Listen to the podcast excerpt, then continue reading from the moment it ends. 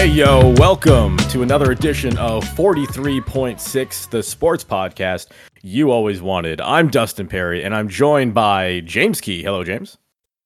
Hello. And Maddie Key. Hello, Maddie.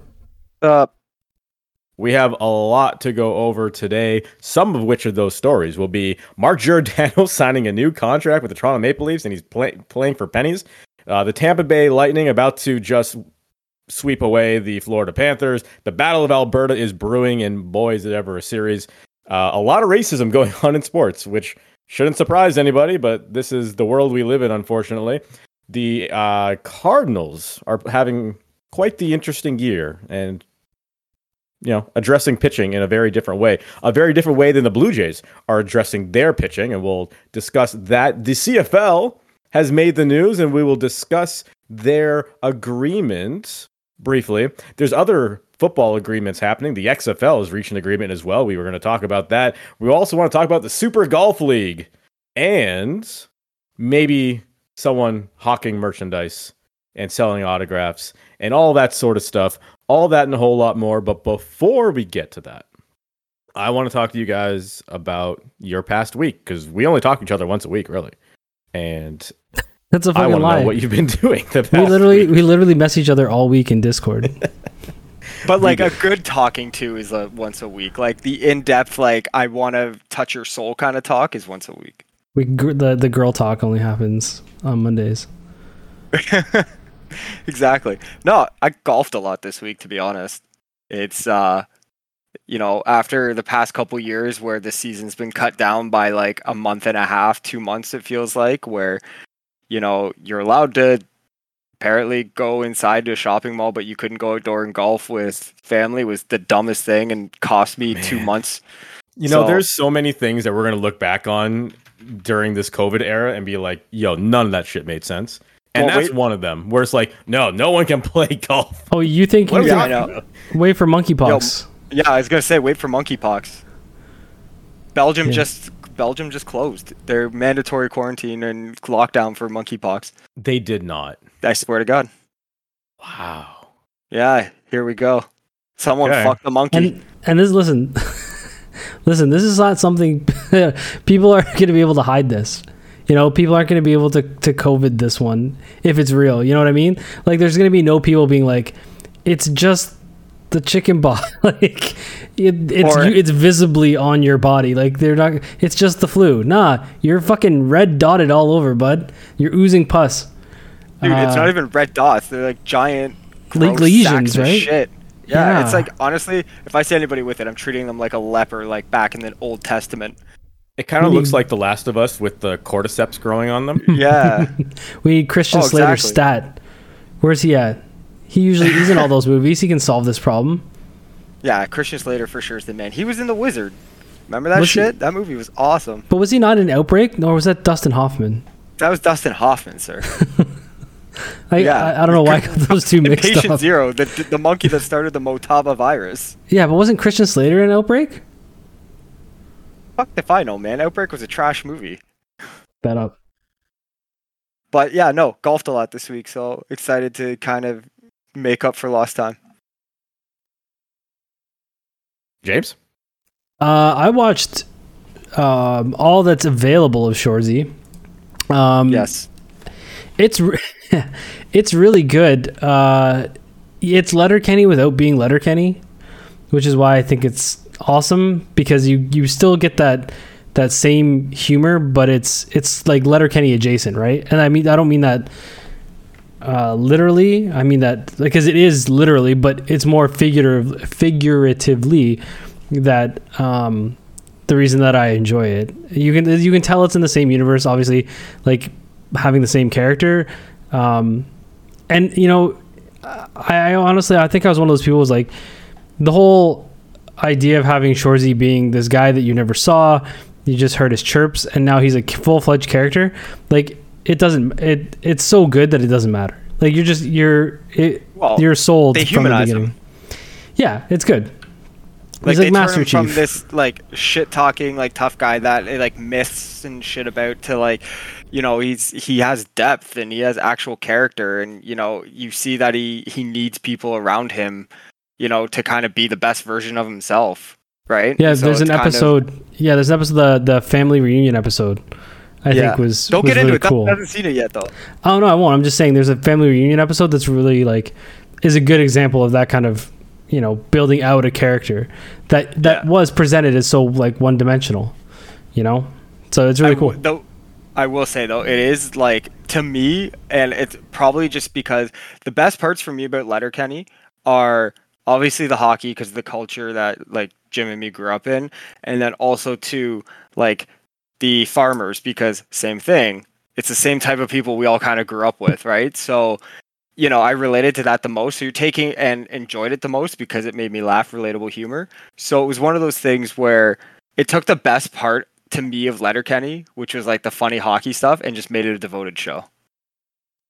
That's You know- interesting because me, as a guy who didn't grow up playing hockey, like the hockey stuff in Letterkenny is like the least funny stuff to me. Like I, I enjoy all the other very Canadian centric parts of the show, and the, the hockey stuff is it's funny. Like I get the jokes, like I'm not- I, I understand, but like it's not a part of my life that I grew up with, right? So it doesn't resonate with me the same way. No, I hear you. It's it's it, it's relatable, but not like I guess incorporated into like your historical tale of life. I just wish like chirps are a thing in hockey for sure. Like always oh, chirping, yeah. right? Oh, some of the But- shit I said, I'd be arrested now. But you know what I wish? I wish I could chirp as fast. Like I know it's written, right? But I watch it and I was like, man, if I could chirp that fast, like I, I could be pretty quick witted, but like man, that's that's the fucking goose golden goose egg, man. If you could chirp That's that fast, I guarantee NHL contract because you would throw dudes off their game instantaneously. You tickets to the Have show heard- if you could chirp. Have you ever heard NHL players mic'd up? Oh They're, yeah, but it's almost it's that quick.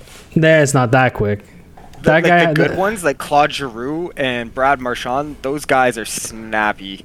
Yeah, but it's not one after the other. They do it. You're right. They're quick in context, but if you could just Rolodex them, it like Dewey Decimal System, pull out a chirp. Holy shit, that'd be man. That'd be fucking awesome. Uh, I, something I didn't add to our lineup for today because I kind of forgot about it. But now that you mentioned Brad Marchand, I feel like we have to at least discuss this. Do you remember earlier last week when uh, I guess it was right after the Bruins were eliminated from the playoffs? They were doing their media availability with all the players, and Marchand showed up wearing a Ramones T-shirt. Oh, And I I imagine just one of the reporters just to make small talk at the beginning of the press conference instead of like, you know, just instead of your basic questions. How do you feel just about like, "Oh, losing? hey, oh, like oh, uh, Ramones, cool. Like, what's your favorite song? His response was, "I'll be honest, I have no idea who Ramon is." I mean, it's Like, a generational generational turnover, man. You should. Not generational. See, No, that's the th- thing. they started like punk rock, arguably. No, no. What, what I mean by is that is Brad Marchand is our age. Like he's like a peer to us, like in age gr- demographics. Like this guy's like in his mid thirties. yeah, I guess. He's a We know grown who man the now. Are. Do you think Now, he's just being a dick? under- if you don't listen to that music, I understand. Maybe he's just being a dick. I don't think so. No, because know, he, he had so many so many opportunities to be a dick about shit that actually matters. Yeah, I don't know. It just seems like I'll- like I think you're right on the level. Like Ramones is kind of, especially even in hockey. Like if you watch the Molson Canadian commercial in the last 15 years, Blitzkrieg Bop was the theme for a bunch of those commercials. Were they not? See, I, I understand that. I, I, I, assume that Brad Marchand knows those songs. Do you think he knows who the Misfits Ramones are? Song. He he just doesn't know it's the Ramones. Do you think he knows who the Clash are? Misfits? No, Pure. The Cure? No. I I'm willing to bet he owns a Misfits T-shirt. Oh no, He has- he, pro- no, he probably has. He probably goes to Hot Topic, buys a Misfits and a NOFX T-shirt, having no idea who they are. Do you, sir? Do you know who Iron Maiden is? Have you ever heard of This Judas is- Priest? Do you like Fozzy? This is a normal this is a normal thing in fashion now, and Oh yeah, uh, you especially you especially see it with like younger girls who are wearing like a Metallica T-shirt and like, okay, okay, here's the thing. Here, here- here's the no, thing. you want your Sandman? What? What's your favorite Pink Floyd song? Okay. If you ever see a young girl wearing a, a band t shirt specifically from like the 70s to 80s, even into the 90s. I guess 90s, the was Nirvana, say, the 90s. the Nirvana ones are popular too. Um, do not ask her about the music. Do, actually, here's a better piece of advice. Do ask Don't them. ask a girl anything ever about what they're wearing. Like, just just- this is a trap. Okay, there's nothing you can say that you're gonna come out on top here. Like, just just don't say anything. Okay, that is the best advice I can give to anyone about girls. Do not comment anything about their appearance in any way. Okay, because you will get arrested. As a brown man, I'm telling you, you will get arrested. You will get maced. Like this is uh. trouble. Stay away. Yeah, wait Red for, flag. They come to you. Let them come to you. Let them start the conversation with you. Absolutely. Like, don't even, don't even try. This is just a lawsuit waiting to happen. Okay. You know what? That was our high school though. Like so many girls or used to wear like the Pearl Jam or the Led Zeppelin or the Nirvana or the Pink Floyd t-shirts. And they were just like, I never listened to the music, but my dad was a fan. And I'm Sorry, like, yeah. I was, you're off. wearing a you're wearing a Bret Hart shirt there. Dustin, what's you your know who favorite he Bret Hart is? match? Yeah, do you what's your do you know do you do you sharpshooter, bro? Do you even know? Yo, do you know do you even screw job, bro? Um, so here's the difference. Uh, there's significant differences between fashion for men and women. Guys are more of like, here's the things I like, and I put it on my body, right? Like it's almost like your Tattoos. Tat- it's like your tattoos, right? Like they're things that you like and whatever. Yes. Whereas women, I think, are more, generally speaking, uh, women are more about just they like what it looks like. It's Yeah. not necessarily Dude, it's how they pick. Uh, it's how they pick uh, teams in pro line, and they end up winning. They're like, I like the Jaguars, and it, they're They're the cute cats. underdogs, fucking forty-eight to one, and then they pick the Jaguars and they win. But we're sitting here going, well, uh, Travis Etienne uh, hasn't played this year, and Trevor Lawrence has thrown fifteen interceptions in his last four games, and we're they're checking just the weather forecast. Yeah, and- they're like, Like the Jaguars what, are cool if they win the cats. coin toss, are they taking the north or south end of the field to start? Like yeah, But it's true. It's why I refuse to do any kind of bracket or pool what my stepmom's involved in because she picks based off color of the jerseys and names of like the mascots. Well, if you're talking like NCAA basketball, um, it, I was it like 95 percent of the time a team that's blue ends up winning. So yeah. it's not a bad strategy, to be honest. Well, it's because it's because ninety five percent of the teams have blue in their color scheme. and some of the good ones are very blue. Yes, Back on the- exactly. Back on the t-shirt kick though, uh, one quick about Nirvana t-shirts. Funny story uh, and a life lesson, if you will. Um, I was looking on dude. TeePublic the other day, and I was gonna buy a couple shirts, and there was this Nirvana shirt that's not available anymore, but it says Nirvana and has a picture of Owen Wilson looking up, like into the horizon, like. It's supposed to be ironic, like people wouldn't know that that's not Kurt Cobain, but it is Owen Wilson, and it's still on oh, Etsy. Oh, you should have got it. It's still on Etsy, You're but here's the thing. me. Yeah, I was mulling it over, and I was like, should this. I? Where's this? I'm, I'm Should- literally typing in Owen Wilson. Oh my god. I was like, should I? Shouldn't I? Shouldn't I? And I didn't, and now I regret it. And now I have to get probably some bootleg Etsy version. But I'm gonna Buddy, get this T-shirt because it. it's the. Yeah, I might. I might go downtown to like Toronto Tees or something and get them to press it on. But it's a good Just fucking get shirt, Veronica to make it. oh, that's Just get true. Veronica to make it. She has a T-shirt press. It's a good T-shirt. Not only is there an there's also not just an Owen Wilson one, but there's also a Hanson one as well. Where I know, with the Hanson three of them. Oh yes. which is a very Canadian joke, but Yeah, uh, that's fantastic. yeah. That was It's that was a hit, man. I, I don't care what anybody says. I'm that not was gonna all- lie though. No, When where's that the shit Came on the school dance. You were ready to go. Where's the love was the better song.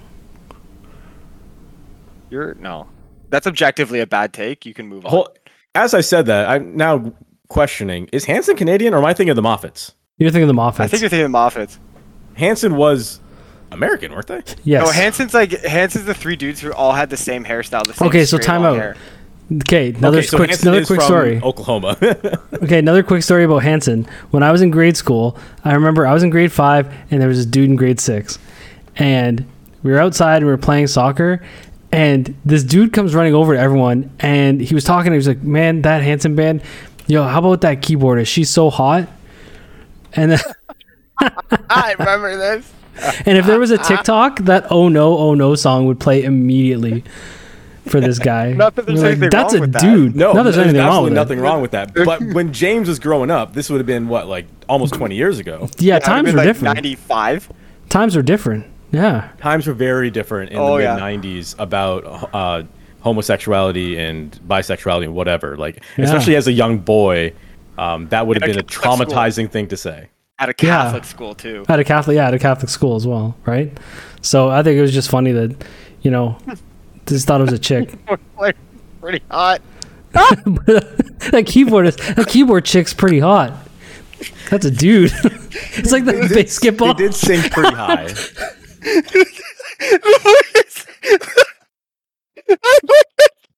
Jeez, you guys are losing it. Dude, that that scene in basketball.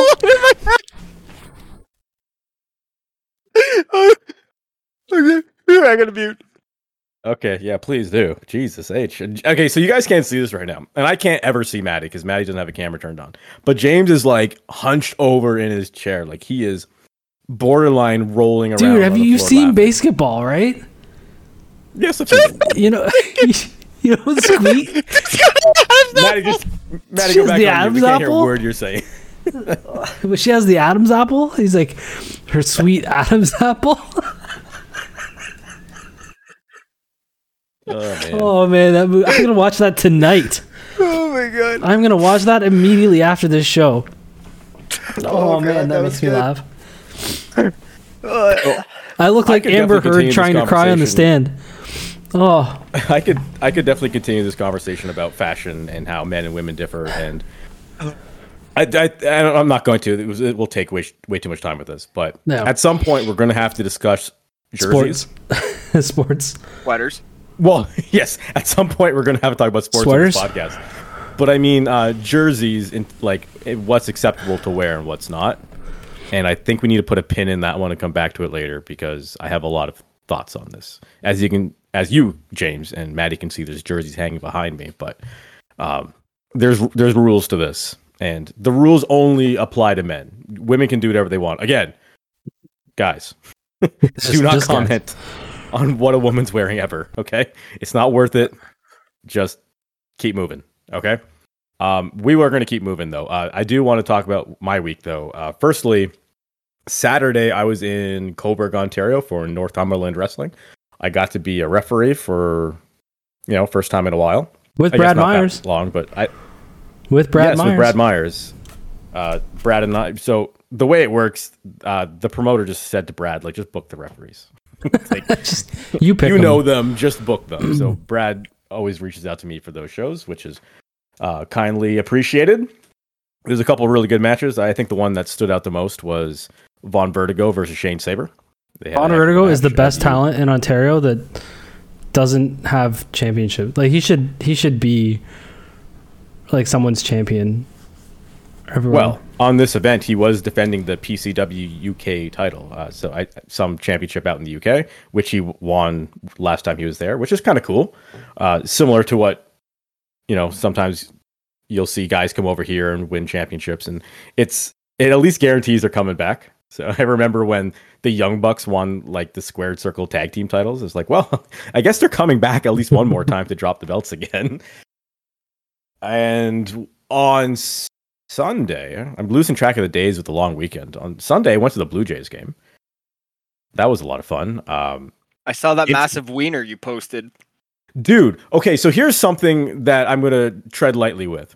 But I sent. I, where did, did I send you that? Oh, I sent in the Discord. I'm like, Discord, did yeah. yeah, like who did I send that picture to? Um, so I, I bought a foot long hot dog, and I was trying to take a picture of, like, give you an idea where I'm sitting, and I, I like to have the hot dog in the picture because I like hot dogs. But I didn't want to be one of those guys who are like taking out their phone and like standing all the way back here trying to take the picture and all this stuff. So I put it on like the the wide angle lens on the back shooting camera. And it's it works out great. Like you don't have to move your phone around like an idiot. But what it ends up doing to this hot dog, this foot long hot dog ended up looking like a three foot long hot dog. so you It learned did. something that day. So I think uh, for our predominantly male audience, If you ever got that a is Tinder something profile, to keep in mind. yeah, Just, life hack. you know, the the wide angle lens. That's a life hack. Yeah, hundred percent. We could all use a couple more inches. It's a grower, not a shower. No, was that backwards? No, that's you right. Sure, not a grower. That would that be work? No, that would be not good. But now, But while yeah, I was, what, that a couple things, massive. a couple things happened while I was at this game. Uh, first of all, I called the game-winning home run, which is really weird. Like I just looked over at my buddy and said, "I feel a home run coming here," and he laughed at me. He's like, "Nah, Votto's a bum. Nothing's gonna happen here." And literally the next pitch, he smoked a home run, and he told me it was my fault, and he was upset at me the rest of the day. The second thing that happened though during that game, I was just rolling through Twitter between innings, and Mark Giordano signed a new contract with the Toronto Maple Leafs, and he signed it for two years, and he signed it for eight hundred thousand dollars a year. What? Okay, so we were talking, I think last week or perhaps the week before, about what the Maple Leafs are going to do this offseason. And James has his opinion. Maddie disagreed. I disagreed. We, we, we went around for a while dis- discussing what we think the Maple Leafs of next year will or could look like, or what we think it should look like. I think we were all in agreement that there was no way Mark Giordano was coming back because the Leafs had him at 3375, so 3.3, but I think that's because a portion of his contract was retained. Yeah, fifty percent. Yeah, he was making. Uh, I have it here six seven five. Nope, nope, nope. That can't be right. That can't be right. It doesn't matter. He was making six plus essentially, and I understand he's an older guy now. Like it was six seven five. I understand he's an older guy now, and he probably wasn't going to get six and change, but he probably would have got four, maybe three.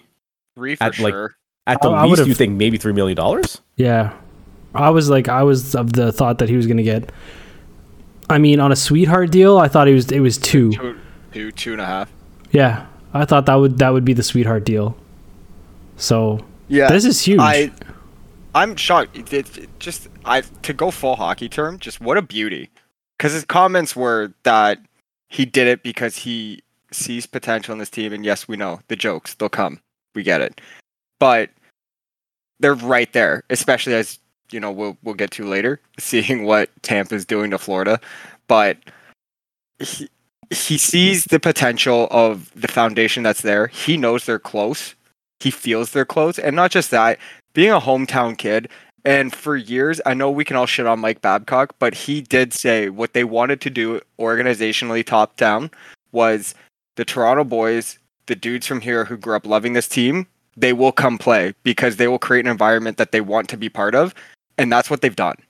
And if there's one thing that Babcock, you can say that you may not have liked him, but he did, is he instilled that partially it culture into this organization as well. He had a hand in it.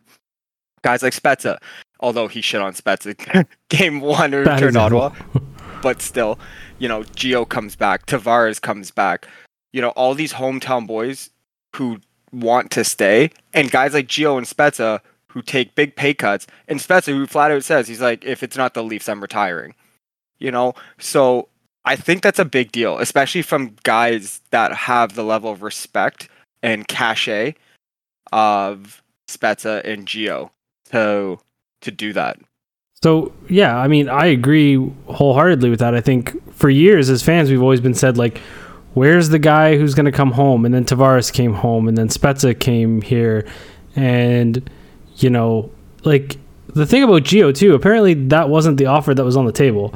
Elliotte Friedman reported today that Gio is the one who actually suggested to bring his contract down to eight hundred thousand dollars. I'm assuming he was over a million.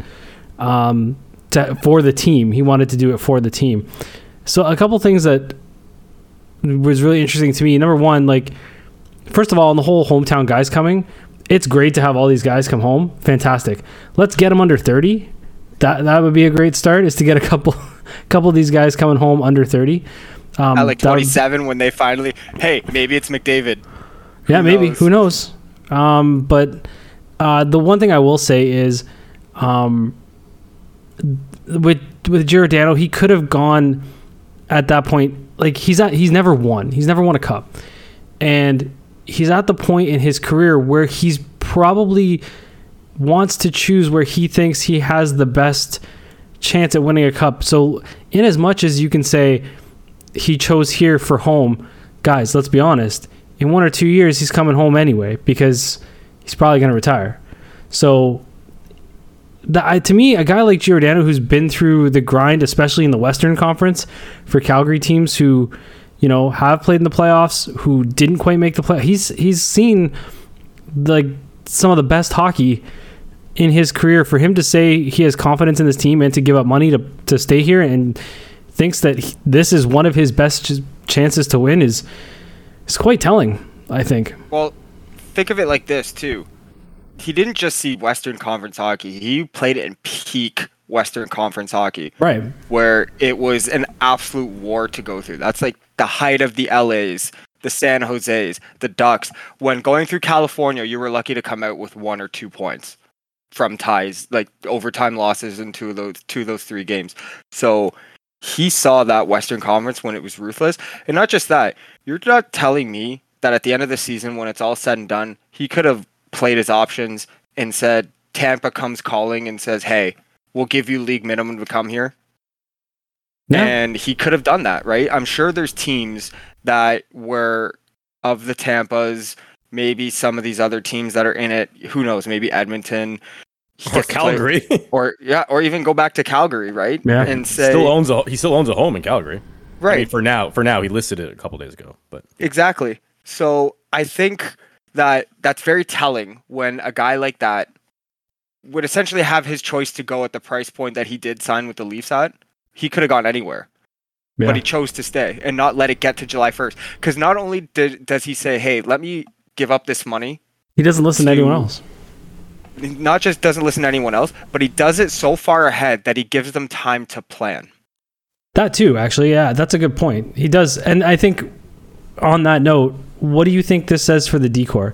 To me, I think it means, It One of- solidifies the top four. yeah, well, the, I don't, I think it solidifies the top three. Um, I I think that I think Muzzin showed enough in the playoffs that he gets to to to start the season feeling like a firm top four. Yeah, I think Hall is probably gone. I think this means Hall's gone because I think they're fully like a fully healthy Sandin and, and what Liljegren showed you last year, especially as Gio's partner, is quite positive. And I think Giordano's the definitely the role model that you would want next to a guy like Liljegren.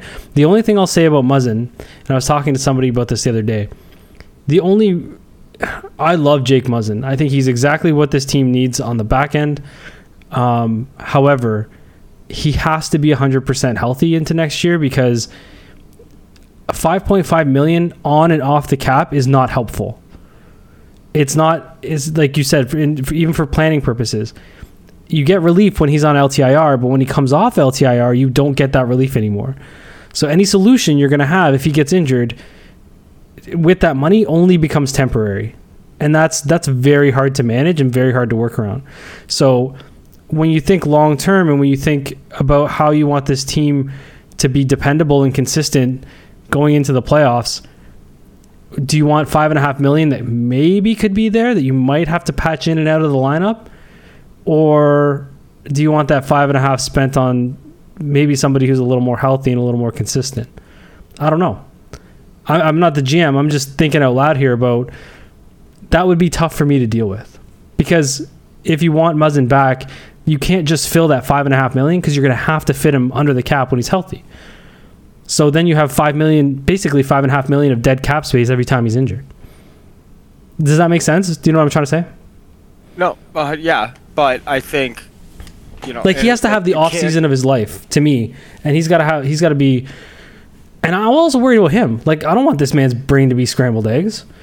Like, you know, it's it's yeah, because there's I, I I will say when people and this is the most frustrating thing when people can say and you know media people say it and you know all these people say it and I honestly feel like when it comes from a player it's almost lip service but when they say you know there's more to life than hockey and I feel like they're saying that for cameras because this is all they've known since they were 4 years old to the point where you know training and off seasons and off ice training and getting better tryouts and all that shit of just becoming better that's literally been their whole life for 35 years Yeah. and to say that there's life after hockey they they don't know what life is like without hockey so you know, you hope that this dude can enjoy that post hockey life in a high quality state, Yeah. you know, and that's, you know, that's kind of what you're hoping for. But at the same time, it's, I think he's, I think in what he showed, like I said, in the playoffs and with a good off season can do a lot. I do think that if an injury like that comes again, I think Dubas is the type of dude to go to and be like, "You're done. I we can't do this." Well, th- for context, the last time Muzzin played a full season was in 2016 2017. Yep. Load management.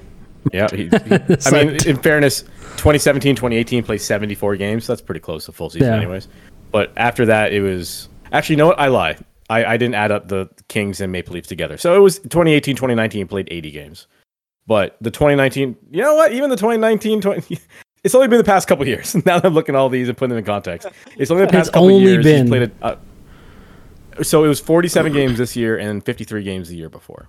Yeah. Wow. That, to me, that's 47 concerning. this year. That d- doesn't feel like it was that little. To me, that's Yeah, concerning. it's like that's half the season basically. Yeah. And the, the the other concerning part to me is he has two more years left on the deal. So I actually wouldn't be surprised that they have a very serious conversation with him about what his future is. Um, and if there's, you know, if he feels he's good to go, then he's good to go. But I feel like if there's any indication that he's not good, they might shut him down and say, "Listen, you're not Island. yeah, you're not coming off LTIR. You're you're you're quote unquote retired without retiring because we don't want the penalty. Um, you are just LTIR t- till till the end of your contract. I, I wouldn't be surprised. But the thing with LTIR is, and people should remember, it's not free cap space. So every time in the offseason, they have to bring Jake Muzzin off LTIR and then put him back on. So anything they do, they have to fit under the cap before they make relief, which is a Well, weird get rule. it- in the off season. You can go something like 10%. 10%, It's ten 10%. Yeah. above the cap. Yeah. So So, no, but there's yeah. definitely been a lot of juggling with the long-term injured reserve, and there's significant loopholes in it. Like you get that relief during the season, but then once it's playoff time, doesn't matter anymore. Salary cap doesn't exist, and the number one culprit over the past few years of that has been the Tampa Bay Lightning. well, Chicago did it first with Patrick Kane. You remember that? That's true. Th- this hack did originate with the Chicago Blackhawks, but I think perfected by Tampa with the whole Kucherov Oh, yeah. situation, where the guy doesn't play all year and then he will jump into the playoffs and he's making what like nine million dollars a season. Ar- and arguably the Conn Smythe of that year. yeah, he's not a he's he's a pretty good guy. He's a pretty good player for the Oh, yeah. Tampa Bay Lightning. Uh, and speaking of which, the Tampa Bay Lightning is just completely running over the Florida Panthers to to a point where, and as we're recording this, they are currently playing, and I fully expect Tampa to sweep the Panthers tonight. That may change tomorrow. Um, if it does, it doesn't matter. It just means it's going to go five instead of four. Uh, Florida does not have it. C- comparatively to Tampa, Amen. the way the way Tampa's been playing, uh, like no one's stopping them. And so, what I want to frame this with for you guys is two ways. One, does this make you feel better about the Maple Leafs, considering Florida was the number one team in the NHL, not just in the Eastern Conference? They had the most points in the NHL. They were the President's Trophy winners, and they are getting their lunch taken by the Tampa Bay Lightning. Whereas the Toronto Maple Leafs took Tampa to seven games. Not only did they take them to seven games, but they only lost that game by a goal. They were up in the third period in an elimination game in game six against the Tampa Bay Lightning. And they were right there. So last week, and I want to say I was saying this last week, where they are right there. This does not need to be blown up. This team is on the right track. That was my opinion. I'm still sticking to that opinion. I still think the Leafs are on the right track. I still think there's a lot better things ahead of them than we're currently seeing. I know it's bad with the optics of it, like five straight years of them missing the playoffs. But look at the Panthers. I mean, with with Aaron Ekblad and and Huberdeau, and who am I missing? The, a big man on their team, and Barkov. Barkov. Like this is the core that have been around for a long time, and they're kind of in the same situation the Maple Leafs are in, but only a couple years ahead. Right? Like they haven't. I mean, as of today, They haven't won a second round game. They made it to the second round, and that's something the Maple Leafs can't say. But they haven't won a second round game, so you can kind of you know, look at it the same way. Does this series, and who knows? I mean, it's still currently going. Maybe Florida comes all the way back. But based on where it is right now, and based on where we're projecting it to be a sweep, maybe game, uh, maybe five game series, does this make you feel better about the current Toronto Maple Leafs? Yes or no, James? No, because I didn't feel bad about the Leafs to begin with. I would say this year, going back, like they didn't collapse; they lost, and that's the difference. You like you can lose, and that's fine. They didn't, but they didn't collapse, and and they played like those most of that team elevated their game to a level that I think most of Leafs Nation, the passion that unites us all, trademark, uh, we're skeptical that they could reach. Right? So when you when you consider that way, no, it doesn't make me feel better about them. I, I still I still think they're they're like I'm with you. I'm with you. I just think we, we have differing opinions on the path it's going to take to get there. Right? I'm with, they're they're that close. They are to me a smash mouth defenseman and two bulldog type forwards away from being like the man. Like that's that's where I think they are. And I think when you look at Tampa, again, if if the teams are so similar. Um, but where where does Tampa beat? Where does Tampa outclass the Maple Leafs? Drive on the bottom six, and their defensemen give you nothing, and they're massive, and they collapse in front of the net, and and their goalie. Yes, well, I, their goalies. Well, the, the Leafs scored what 18 goals on Vasilevskiy um, maybe more. Go back and check the tape. I think I said going into the playoffs that for some reason the Leafs are the only team in the league that know how to you get did. to Vasilevskiy. You did say that in our preview. You said for some reason the Leafs have gone to Vasilevskiy this year. I will back you up on that. Um, but again, here he is, world beating in the second round. Um, were Tampa pretenders? I don't think so.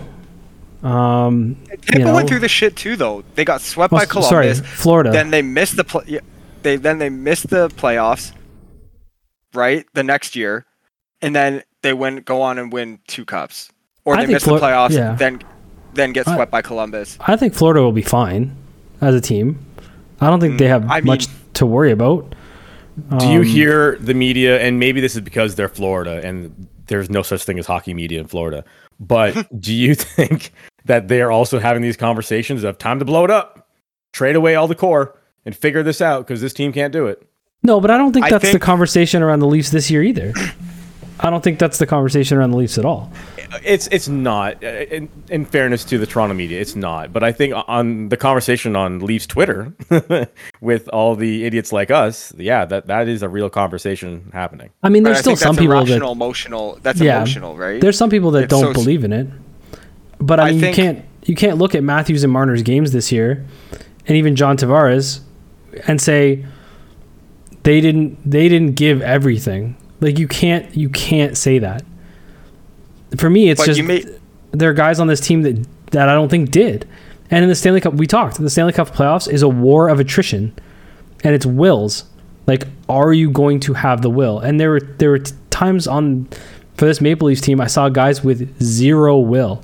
I can't say that about Tampa every guy. But uh, again, it's maybe because they've been through the ringer and they have a culture of, you know, maybe that's a Jon Cooper thing. I don't know. I don't know because they they did bring in guys that they, like they're just never quit, and I feel like we just need some more never quit in the uh, just a, a little sprinkle of never quit in the bottom six. But no, I again no, they didn't collapse, and you could argue in the vast majority of that series, the Leafs were the better team. And you know, I would say if you looked at every game for 40, except for maybe game two, which they were historically bad, but outside of that, for 40 of 60 minutes, the Leafs are better team. Yeah. Now, where those 40 minutes are sprinkled out throughout the game, I mean, get, that is obviously, you know, up in the air, depending. It could be the first 20, the last 20, or, you know, the second and the third periods, or, you know, 10 minutes here, then 30 minutes here, and whatever. But for the vast majority of the Leafs were better. Where they got caught was just where I would say experience and know how is what got Tampa through, is capitalizing on those weird bounces and those chances. And a prime example is, you know, Nick Paul's first goal the puck gets in, Campbell kicks out a rebound, or the puck I think careens off something and it bounces out in front, and it's not even a play that most people would even think of making, but just swipes at the puck and it's an odd bounce and it goes in. Right. You know, so and that's that's the never quit. But those are those are the p- players that win in the playoffs. We've seen it every year for all the times. Is it's the the underdog guy who's just a never quit guy, and they're the guys in the playoffs that become heroes. And they're, they that guy's out there for the Leafs. I, I mean, I'm not going to tell you who it is because I don't know who it is, but he's out there. Um, you know, a guy like Colin Blackwell, I thought could have been a guy like that. Um, I mean, he did play well though. he did, yeah. I, I think they need You know- more Blackwell, but with a little bit more size. And uh, when they get there, if they, they can find it, and I listen, I believe in Dubas from his Kampf and Bunting pickups. It's going to be hard to. I just think it's going to be hard to find lightning in a bottle twice with limited funds, and that's where he's going to have to get creative. I do think Ho-Sang is a creative option to replace Mikheyev because one, he goes to the Olympics. Two, shows up well for the Marlies. I think that he could just be what that second line needs. He'll get a look for sure. I think he will get a look. Um, it's, just their Engvall's contract is coming off. I think Kerfoot, Hall, and But, Mrazek. he, but he's he's RFA, so you can you're gonna save money most likely on signing him because then it's like fine, don't sign. well, that's what I mean, right? So you have Engvall. Like if you don't sign Kerf, or if you don't sign Engvall, and you find a way to get out from under Kerfoot, Hall, and Mrazek, you have some funds there to play with that, that might get you what you need. Um, Mrazek is the albatross that you really want to get out of. Invest, use use the leverage of entry level contracts with Woll and Källgren, and invest in those. And also, you have Dryden, the kid from the NCAA, who yeah, could show up and, and become a feasible backup. Who knows? That's a long shot, but. What I'm saying is, you have these young goalies that at some point you're going to have to invest in them to be your backup, like most teams do. And I think Källgren has shown in spurts that he is a serviceable backup. I wouldn't say he's your prime choice, but for the cap constraints of this team, he's serviceable. I mean, it's definitely an option, right? Like, I, I think you have to entertain all options right now. The the thing that that pains me the most is, I don't know. You guys remember when they traded Marleau and they had to give up a first rounder to get out from under that contract? I'm a little bit concerned uh, as to what it might take to get out of the Mrazek contract, but um, I don't know. The name I've heard, the, I've heard floating around there, J.T. Miller. Again, That would So- cost Nylander for sure. but that's the kind of guy I think changes the dynamic, and that never like that guy's not that, that guy's not holding up on an icing, and he had 90 points this year, so like Yeah, I would, on a, on a le- you could argue on a much lesser team than the Leafs. sure, but in in the yeah, in a, in a shittier conference for sure, but if you were to ask me the things I would do to have JT Miller on this team, a guy who's you know won a cup with the aforementioned Tampa Bay Lightning, I would do a lot Yeah. of things to get JT Miller on this team to play alongside Well, Tavares. it- Well, it would still save you a couple million too, because he's making Yes. like what one and a half less than Nylander. I think so. And I Nylander's feel like Swedish. we can't we can't go a week on this show without James suggesting to trade William Nylander. So Again, very Um, tra- very will- tradable value. Leverage what you have. Very tradable value laden contract that will Doesn't net you ha- a I return. swear he has a no trade.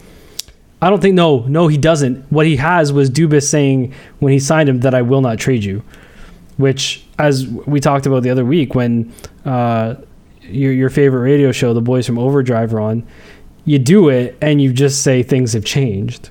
Like you just like there's no time He for a, he, sentimentality. he has a modified no move in 23-24. So yeah, you you got to think quick. But I guess that's his Yeah. last year, right? Does he go into UFA after? Because the dangerous Yes. thing with Matthews is that he has the same. He has a no move, or I think a full no move, which means they're dicked if they don't extend him. Again, I, I don't think honestly as much as you want to say that, and people are like, oh, he's gonna want to do what Tavares did and go home and play at Arizona. No, he's not. He's not going to play in a stadium or in an arena where you can't even have your logo on the ice. Get the fuck out of here. No, Guys, it's not I'm Arizona. willing to bet the Arizona Coyotes won't be a team by the time Auston Matthews' contract expires in 23-24. But And the Leafs, no, the Leafs, they're gonna walk in there.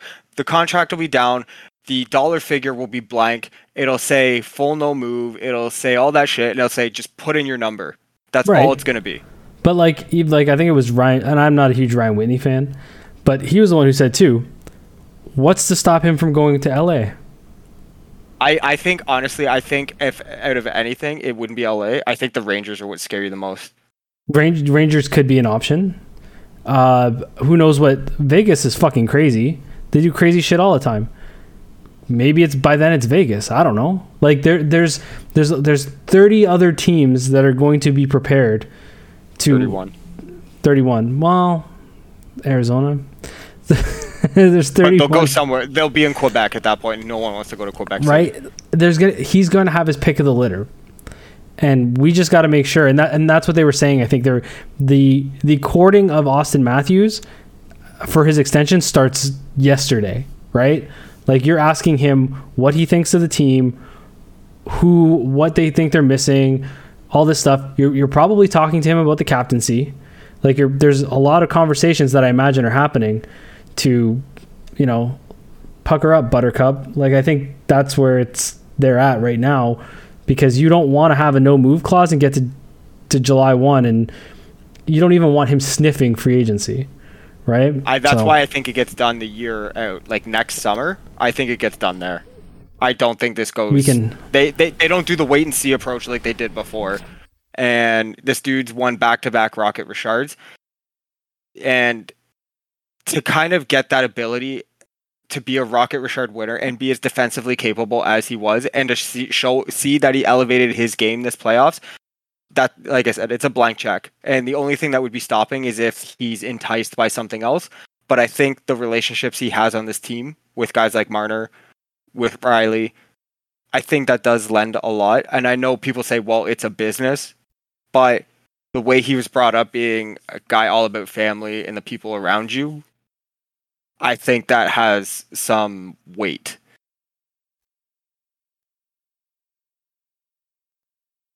Well, we'll have to wait and see of the Auston Matthews situation, and I think we're gonna be waiting a while. I don't know if this contract's gonna uh, be renewed anytime soon, but you guys are right. Like it's something they're gonna have to consider, especially building out the rest of this team. And I still don't think William Nylander is getting traded. And uh, Willie, I know you listen to the show, and I want to let you know that uh, I don't plan on trading you if I was the general manager. Even Dude, though James wants to trade you, beyond the wants you out of hashies and i won't trade you either James is going to put this man on a train and get him out of here as fast as he can. He can't get rid of. No, William man. Nylander if he watches, enough. if he watches tapes of Shayne Corson and Gary Roberts in the 2000s and learns to skate past the hashies, then I'm good. That's no, all I just want. watch it. Just watch. Just all. No, not even Shayne Corson and Gary Roberts. Just tell him to watch Peter Forsberg on repeat because that's who he could be. Yes. No, what he needs to watch is Connor McDavid. Okay, and that guy has just put the Oilers on his back, and that's what the Maple Leafs were needing. They needed the guy to just completely take over a game the way that McDavid has been able to do for the Edmonton Oilers, specifically in the first round. But you've seen a lot of it now in the second round too against Calgary, and we talked about this last week when we said this is going to be the series to watch, and it has not disappointed. At times, it's felt like it was the Stampeders versus the Elks with the amount of points that were put up on the board. And Well, yes, I did have to go to the CFL website and look up what Edmonton's team name is because I had, because I had forgotten. Forgot, because I know they're not allowed to be called the Eskimos anymore. The Elks is actually a pretty good name. That's not bad. I like it. It should be elk though. Just saying.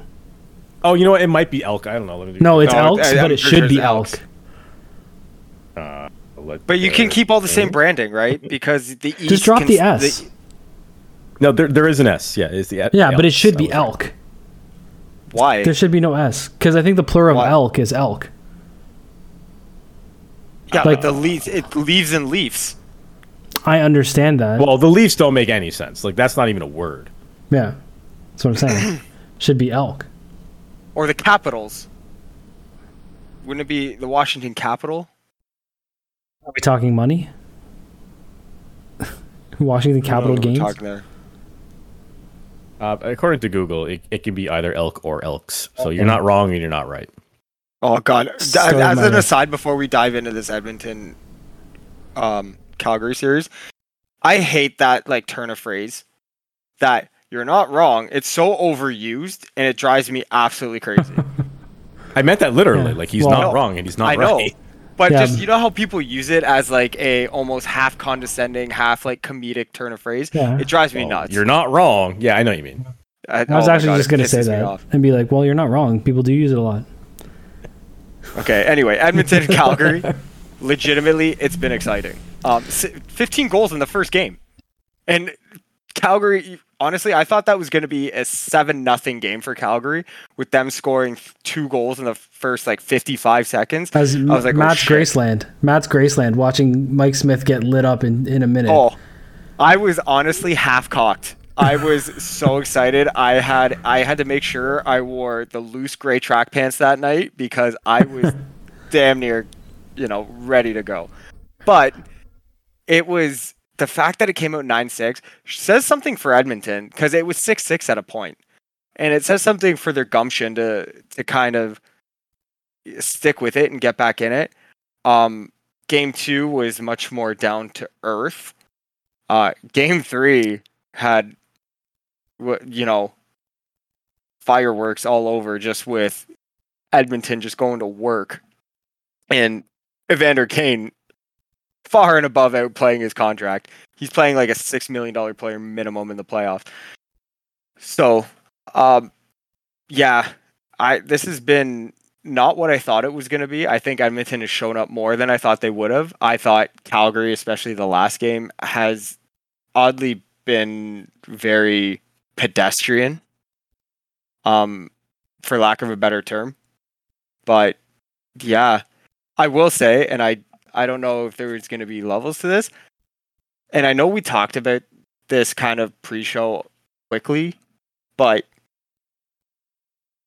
I, I will say this as a dude who kind of suffered from this a little bit.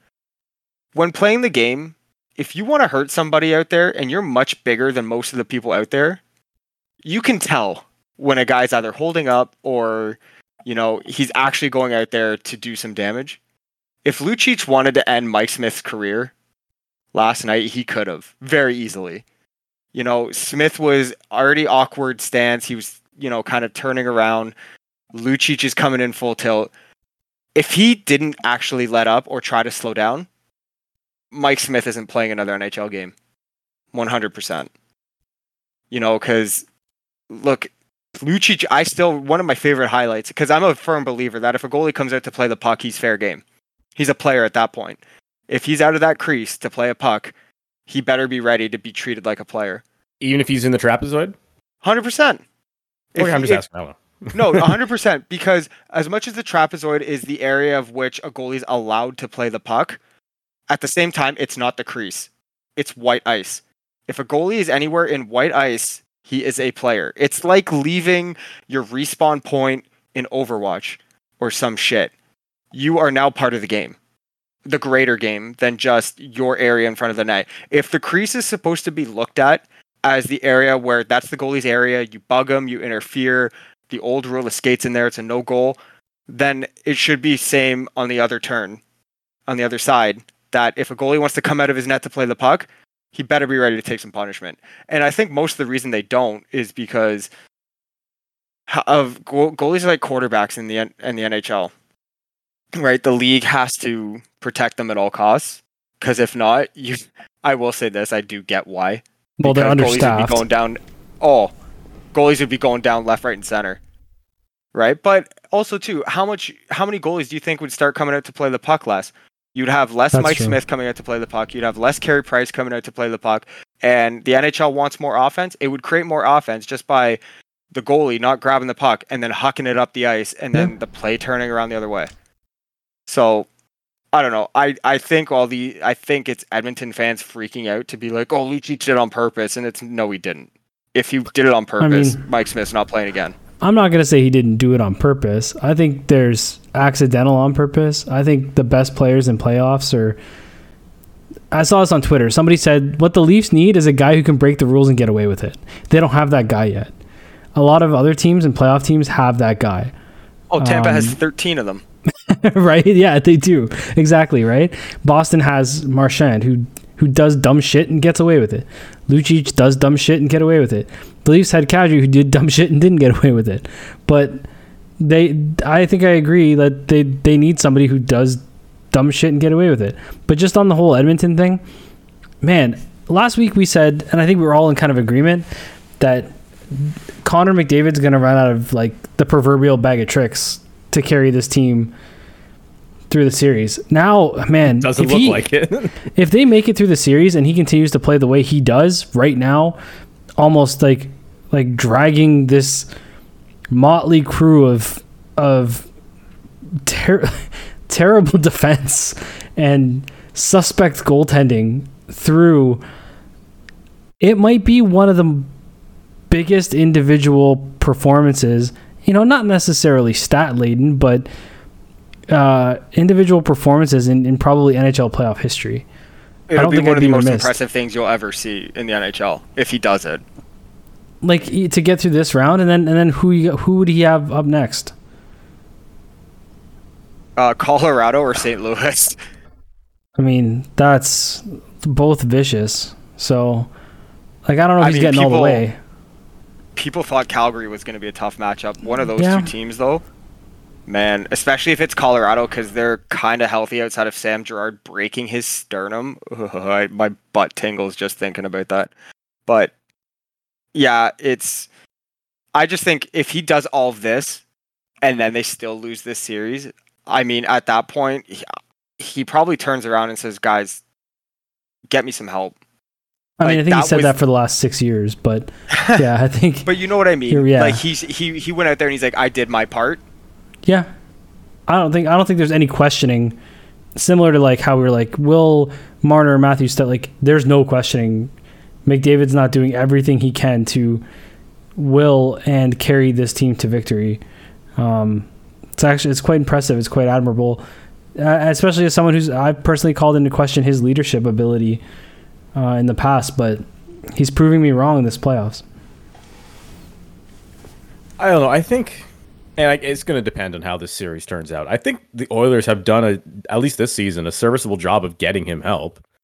Like they went out and got Zach Hyman, who has been incredible in this Yeah. playoffs. Like he's been everything they've always needed, and plus the, Evander steal of the century so far for the NHL this season has been Evander Kane to the Edmonton Oilers.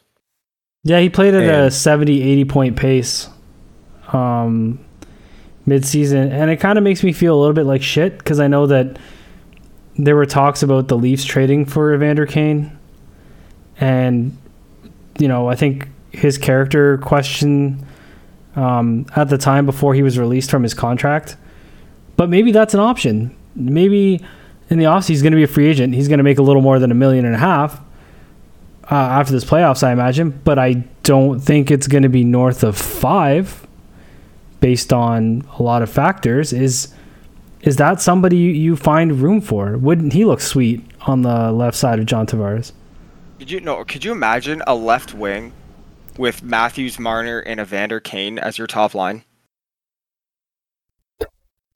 Oh, I I'm know. salivating. uh, it- we'll we'll have to see how that turns out. But I Evander Kane has been uh, one of the features of this series. I mean, a natural hat trick the other night, and he's just he is poised and ready for this. And Yeah. and I, I I'm not saying you guys do this. But I think a lot of the hate, a lot of the hate for Vander Kane is definitely warranted for some of the stuff that he's done Allegedly, but this allegedly done.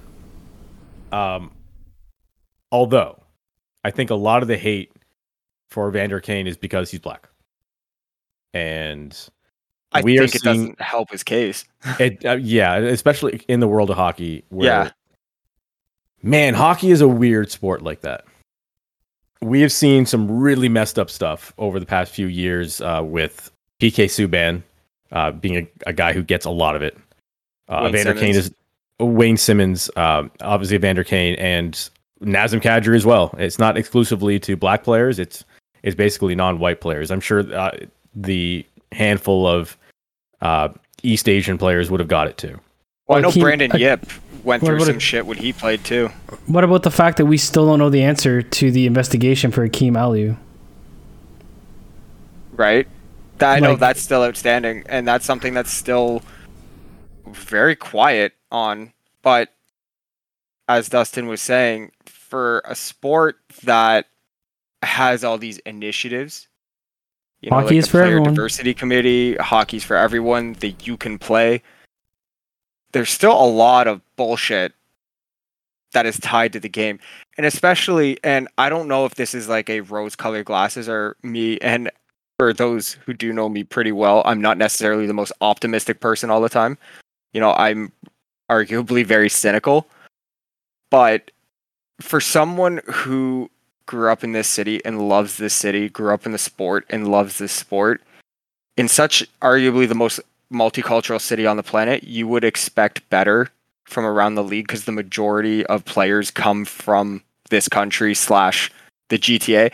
I think the GTA I think spits out more players on average than any other area in the world. So I think you would hope that that shit would kind of work itself out in a way and filter out as the generations go on. And the fact that we still see that shit, and I know like the Kadri thing isn't players in the league, that it's people in St. Louis that are spouting shit or people around the world that are spouting shit. So not necessarily people within the game, but it just makes you sad to well, see think, that shit. Yeah, and I think it's a, there's a there's a level of responsibility from the players to tell like or to come out and say you know even to their home fan base shut the fuck up. Like that's if there's could you no, imagine if no Ryan bueno. O'Reilly came out and said guys we get you're frustrated. Our goalie got hurt but fuck off. Like if Ryan O'Reilly came out and said that, a white player on the opposing team of whose goalie just got eliminated from the series because of the collision, that would go a long way, I think, to and it I know people would be like, oh well, it's lip service, he's just doing it for this, but I mean that's where it starts. Just one person just in the right position, which would be Ryan O'Reilly being the captain of St. Louis, to say, that's bullshit. I don't want to hear that. Those are no fans of ours kind of thing. Whatever. Just someone mm-hmm. who isn't part of the diversity alliance needs to come out and be an ally for those players in the league. In my yeah, opinion. I agree. I think it needs to be I mean, I think that's a great point. I never really considered it from a player perspective, like for someone like a Ryan O'Reilly to come out and say that, especially to his own fan base.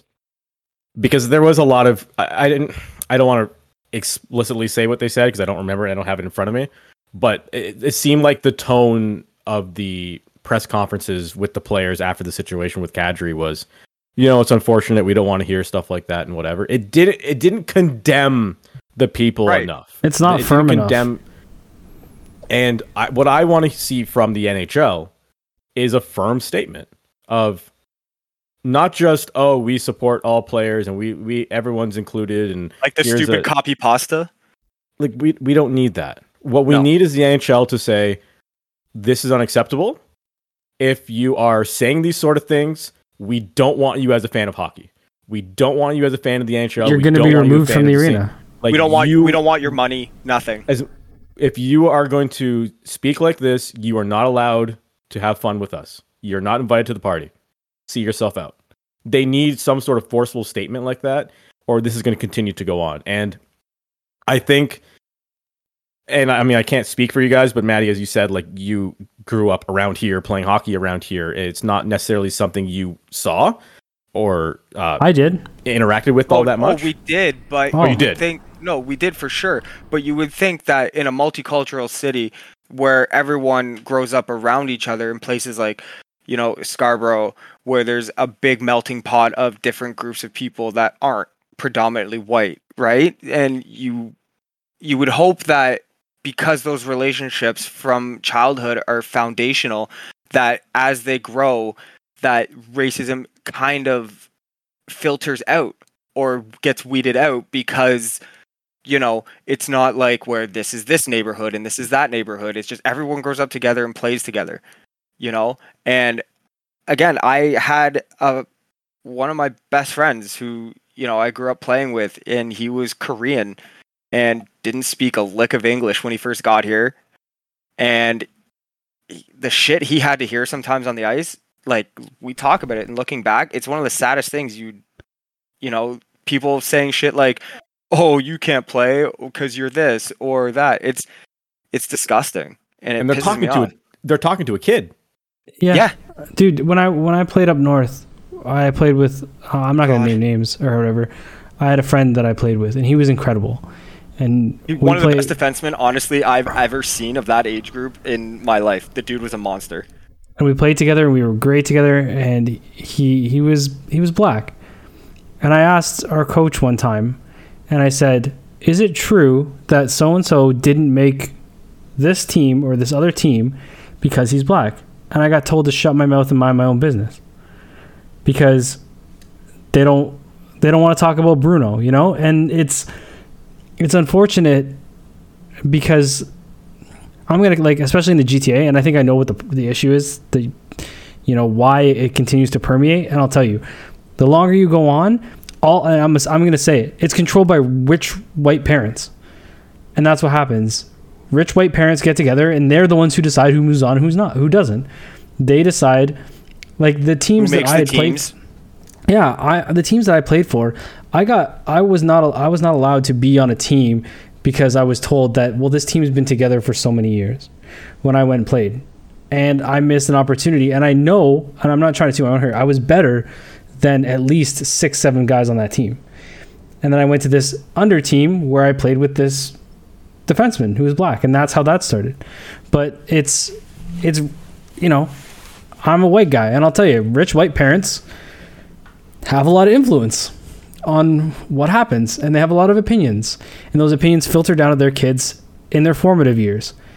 And it's you know i'm not trying to be you know white privilege guy here but it's uh, it's it's just sad and to see it continue like you again you hope this is not just for press and for photo ops and for merch and whatever maybe shaking hands social media icons and shit like that, like that shit doesn't matter, right? Like change your like changing your fucking social media icon to rainbow, yeah, all well and good. The next time someone says like the like the f word for gay people on the ice, kick that son of a bitch out, and then that's that's different. Don't don't just change the color of something. Like it's got like that that's good, but you gotta like you said you gotta you gotta it's got to be firm. There has to be a line in the sand. I was very lucky in that my dad coached me for the majority of my youth growing up in hockey and he would have parents come to him you know and those parents were predominantly white and fairly affluent and say i want my kid to play more or whatever. And we had you know greek kids on our team. We had asian kids. We had a girl on our team. We had black kids on our team. And it didn't matter. My dad just looked at him. He's like the hardest working players are going to play. I don't give a shit. And you know, and so I was lucky. I didn't get exposed to it as bad as Jim did. But you definitely saw it from the eyes of a teammate and the shit that some of those kids got from other players and other teams that were run that way. Cuz there's definitely teams in this city that are very clicky for lack of a better term, almost country club like. Um, and anyone who says, "Oh, that's not true," is a fucking liar. I think that's I think that's a great way to put it. The country club. Uh, hockey is very much the old boys club in so many ways. Oh, if media, it, coaching, like, exactly. That's exactly where I was going with that. Like the media, all. I mean, it's changing now slightly, but generally, old white guys every coach in the NHL, generally speaking, old white guy. And if one gets fired, if one coach It's the gets same let guy. go, he's going to go coach another NHL team. Yep. It's just the same revolving door of old white men. If you look at the ownership and management of all these teams, it is old white men. And it just trickles down. And it, it trickles down through their organizations. It trickles down all throughout the league. It trickles down to junior. It trickles down to midget, et cetera, et cetera, et cetera. And it has developed this I don't. I was gonna say microcosm. That's not really the right word. It, it's developed this world where you have to look a certain way and be a certain thing to play hockey. And obviously, that's not. That shouldn't be the case. That's ridiculous. But I think another major issue with hockey is how expensive it is to play. That was going to be my next point too. And like you said, it's insanely expensive and accessible. When you are a immigrant family and you've spent all your money to come to this country and you are just barely getting by and you want to put your child into some sort of organized sports, you're going to put them in soccer. Soccer, And, 100%. Like that's Or why I played soccer yeah. when I was a kid.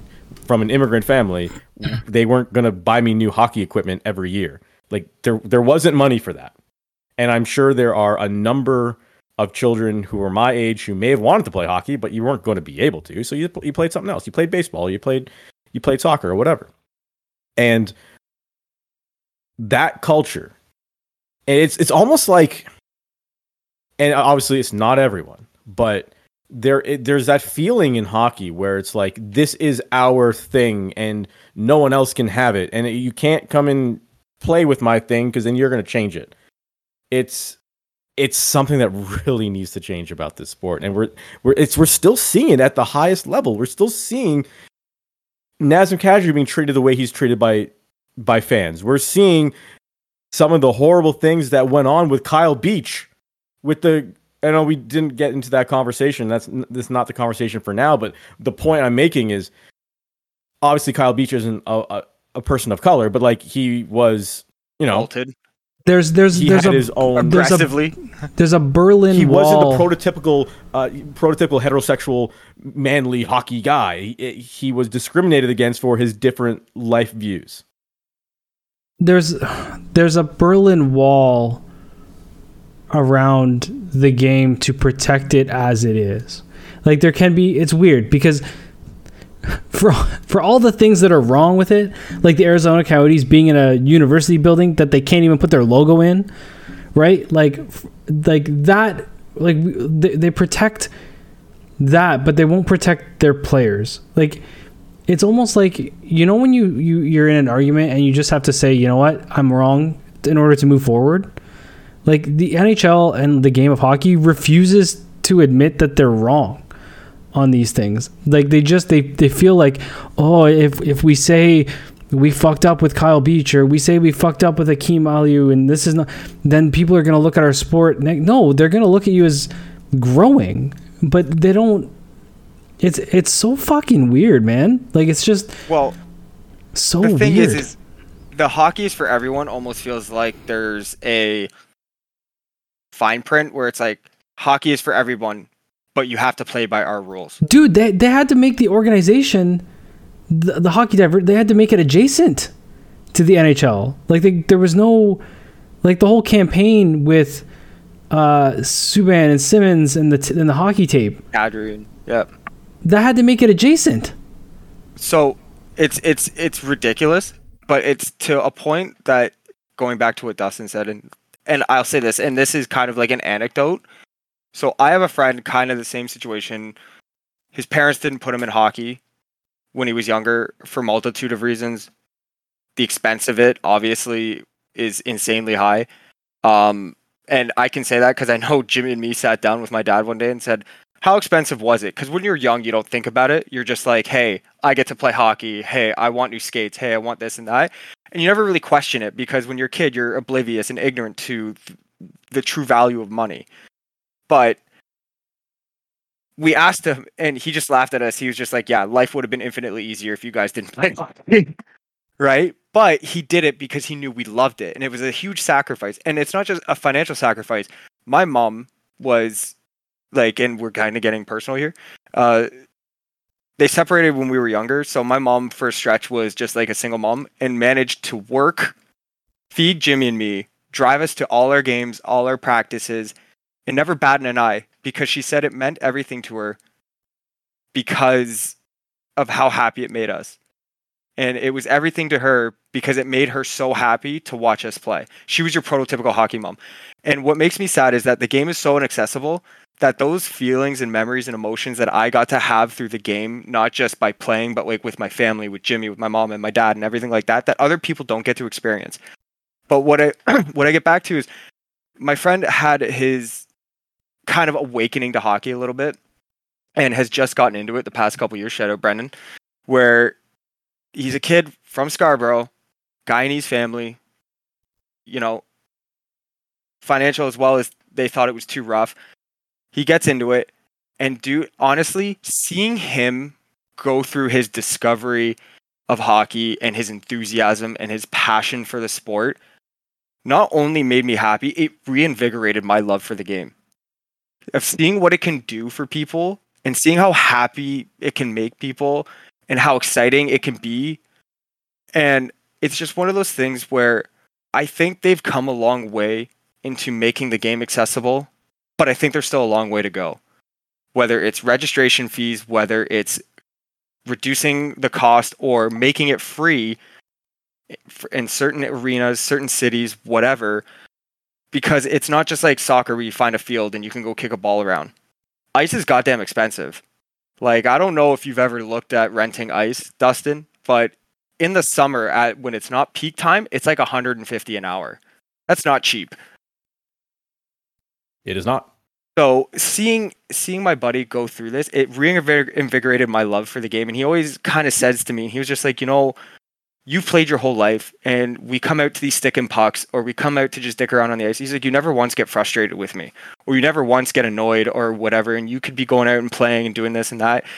And as much as I'm just like, nah, man, you got to learn. A lot of it is because the enjoyment I get from it is seeing his enjoyment and seeing him just go out there, have fun, get to hang out and experience the game in its truest form almost. And I just wish that hockey wasn't so restrictive in terms of accessibility, both financially and logistically with ice, as well as culturally, that more people got to get to experience that.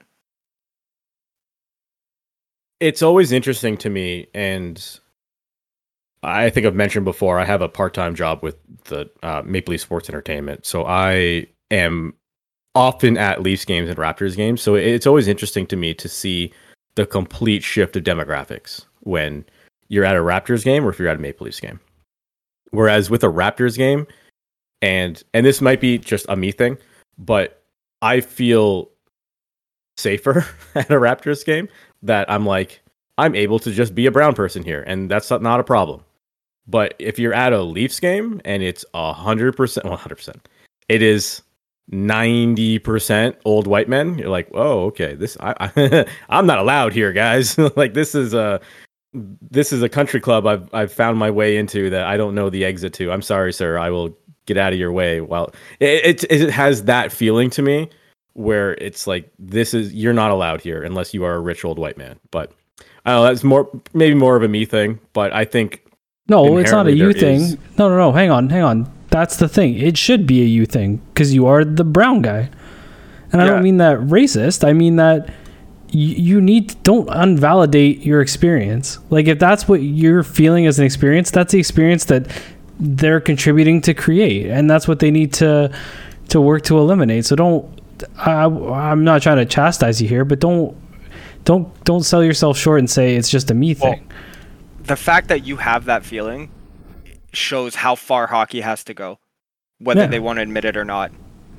Whether we as individuals in sports or collectively of sports, because I know for me, like I said, I grew up playing in the 90s where, like you said off the top, shit was a lot different for her, you know, acceptance of different things. And, you know, I was fortunate that my parents really whipped us into shape to be like, you dare look at anyone differently because of this or that, you're gonna get an ass whooping. My mom was a Hungarian woman. We got the wooden spoon. And like I knew shit was on when she'd go to like Costco or the grocery store and came back with bulk spoons. I was like, I know I fucked up this week and I'm gonna get it. Right? So if we treated people based off of that shit, like race, religion, you know, sex, orientation, anything like that, we definitely got smacked around. So we were fortunate that we got it literally beaten us as kids to not. But the fact that you kind of have that feeling and that's the kind of vibe you get, whether it's you saying, well, maybe it's just a me thing. No. If that even enters your mind, hockey's maybe made it 5% of the way. Yeah, I don't want to necessarily just pile on to hockey. Like, I, I think we need to move on, but uh, it's an important it's, it's, an important conversation, obviously, and um, it, it's happening not just in the NHL though. And uh, there's another story this week with Josh Donaldson. Um, what a weird story, and you know, what a fucking bonehead. I, been... Say what? What a fucking bonehead. Like it what so dumb. So, I mean, I want to I want to say this in all fairness to Josh Donaldson because I don't want to condemn someone for something that may or may not have happened. But based on what the story was and what people are alleging and what Donaldson has said, um,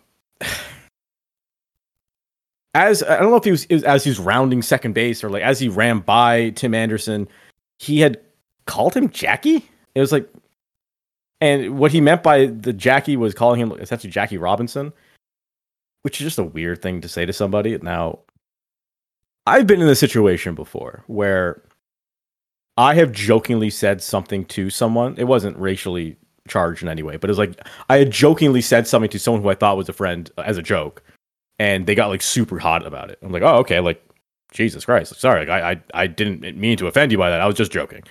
Um, and I never talk to that person ever again. I'm like, okay, we're not friends. I'm gonna stay away from you.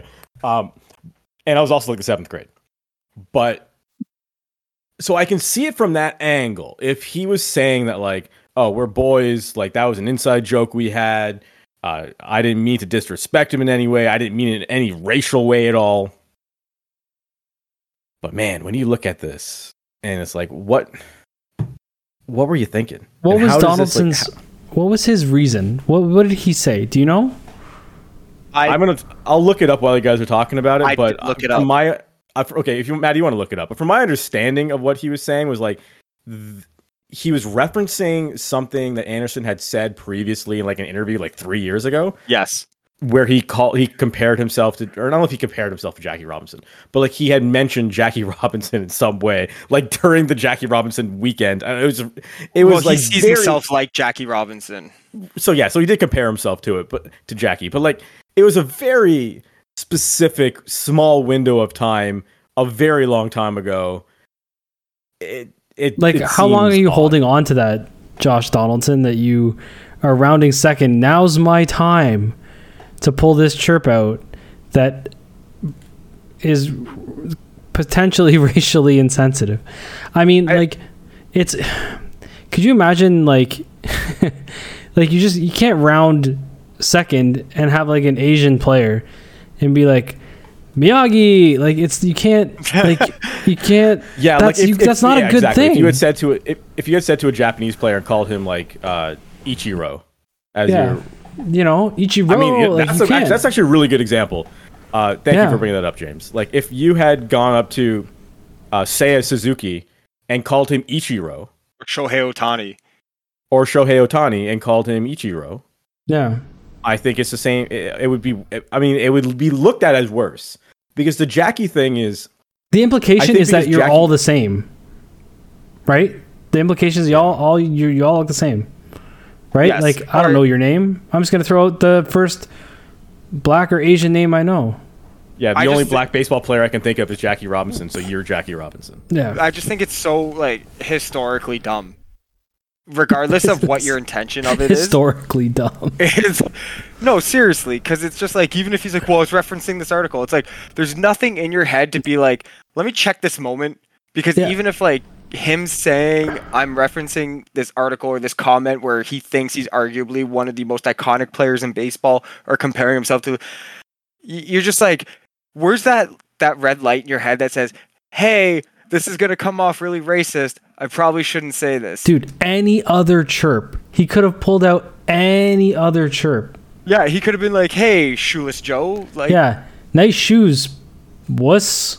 Or like, or or nice knee high socks, pussy, something like Yeah, that, like- right? yeah. I don't know if he wears knee high socks, but you know what I mean. Like chirp what the dude's wearing or some shit, or Yeah. or Does like, that glove hey, enough in chains around your neck. How do you how do you round the bases with you know that much jewelry hanging around your neck or whatever? Or if he you know goes to run to first and he can barely make it, it's like, oh, you straight legging it on that one, like bullshit like that. But what? Yeah, where's the red flag in your head to be like, this is gonna come off really racist. I should keep my mouth shut. And to me, that says underlying racist. yes, that's that, that's a great point because I think, and it, it's Subconscious because I don't think I I don't think he had time to consider it being racist. To be fair. Do you think it was like a natural reaction in the moment? So if it was natural and in the moment, it might mean he naturally talks like that. And you know what I mean? Like if you don't have time to process like it, and harbored it's just resentment coming out, Yeah. Yeah. you know. And I'm not again, I'm not accusing Josh Donaldson of being Yeah, no. racist. No, he may Uh, not be a racist, but it may be one of those things where maybe it's just So like, not aware. yeah, and that's the thing. yeah, like, like there may be a lot of there's a disconnect of what he what he's saying, and he's not realizing the impact of what he's saying to other people. There's a lot of thing at work at workplaces now where they make you go through like the diversity training, and they teach you yeah, about quarterly. unconscious bias, right? And I think that might be in this instance. And the only reason I say this, and I'm not giving Josh Donaldson a free pass, like fuck that guy, but it's so specific. Like it's such a like you said, it's such an isolated moment in time that that's like that would it's weird like the two concepts could only marry each other like that chirp and him referencing that interview moment it's the only possible explanation other than randomly being a weird racist guy you know what i mean? And i don't think that's the first thing you would call someone being a weird racist guy. Considering we've seen very worse off the cuff insults from weird racist people in sports. So like it's just too specific. So i'm like to believe that that's what he was referencing but it's just a weird choice. Like I said, it's just yes, I, I I'd like to err on the side like you did, where that's kind of what he's referencing. But to me, it comes back to that red flag to not understand the situation in the moment and who you're talking to. yeah you know what I mean? So, and like I said, it, it's he may he's probably not a racist. I would say he's not. I would like to, you know, have that belief of someone like Josh Donaldson, who when he was here seemed like a dude, a you know, really good person, right? But at the same time, it's it's just weird. It's Hey, just such some- an odd situation. sometimes you know you just you just need to be more aware and maybe hopefully like- that's hopefully that's this instance but what a dumb fuck like what- I'll be honest. There, there's shit that I had said, and obviously not racist shit or whatever. When I was younger playing hockey, that it's, sheesh, you definitely learn that it's not appropriate nowadays. No, you're right. I think that's a good point. Um, but I'll add a caveat to that, and I can say something. I can say similar situations where, if I go back and listen to the stuff I would say to other like friends, uh, when I was playing Counter Strike with them or something, like we would be canceled. Yo, Like, the cesspool that is Counter Strike chat, buddy. CS:GO chat is an absolute dirt trap.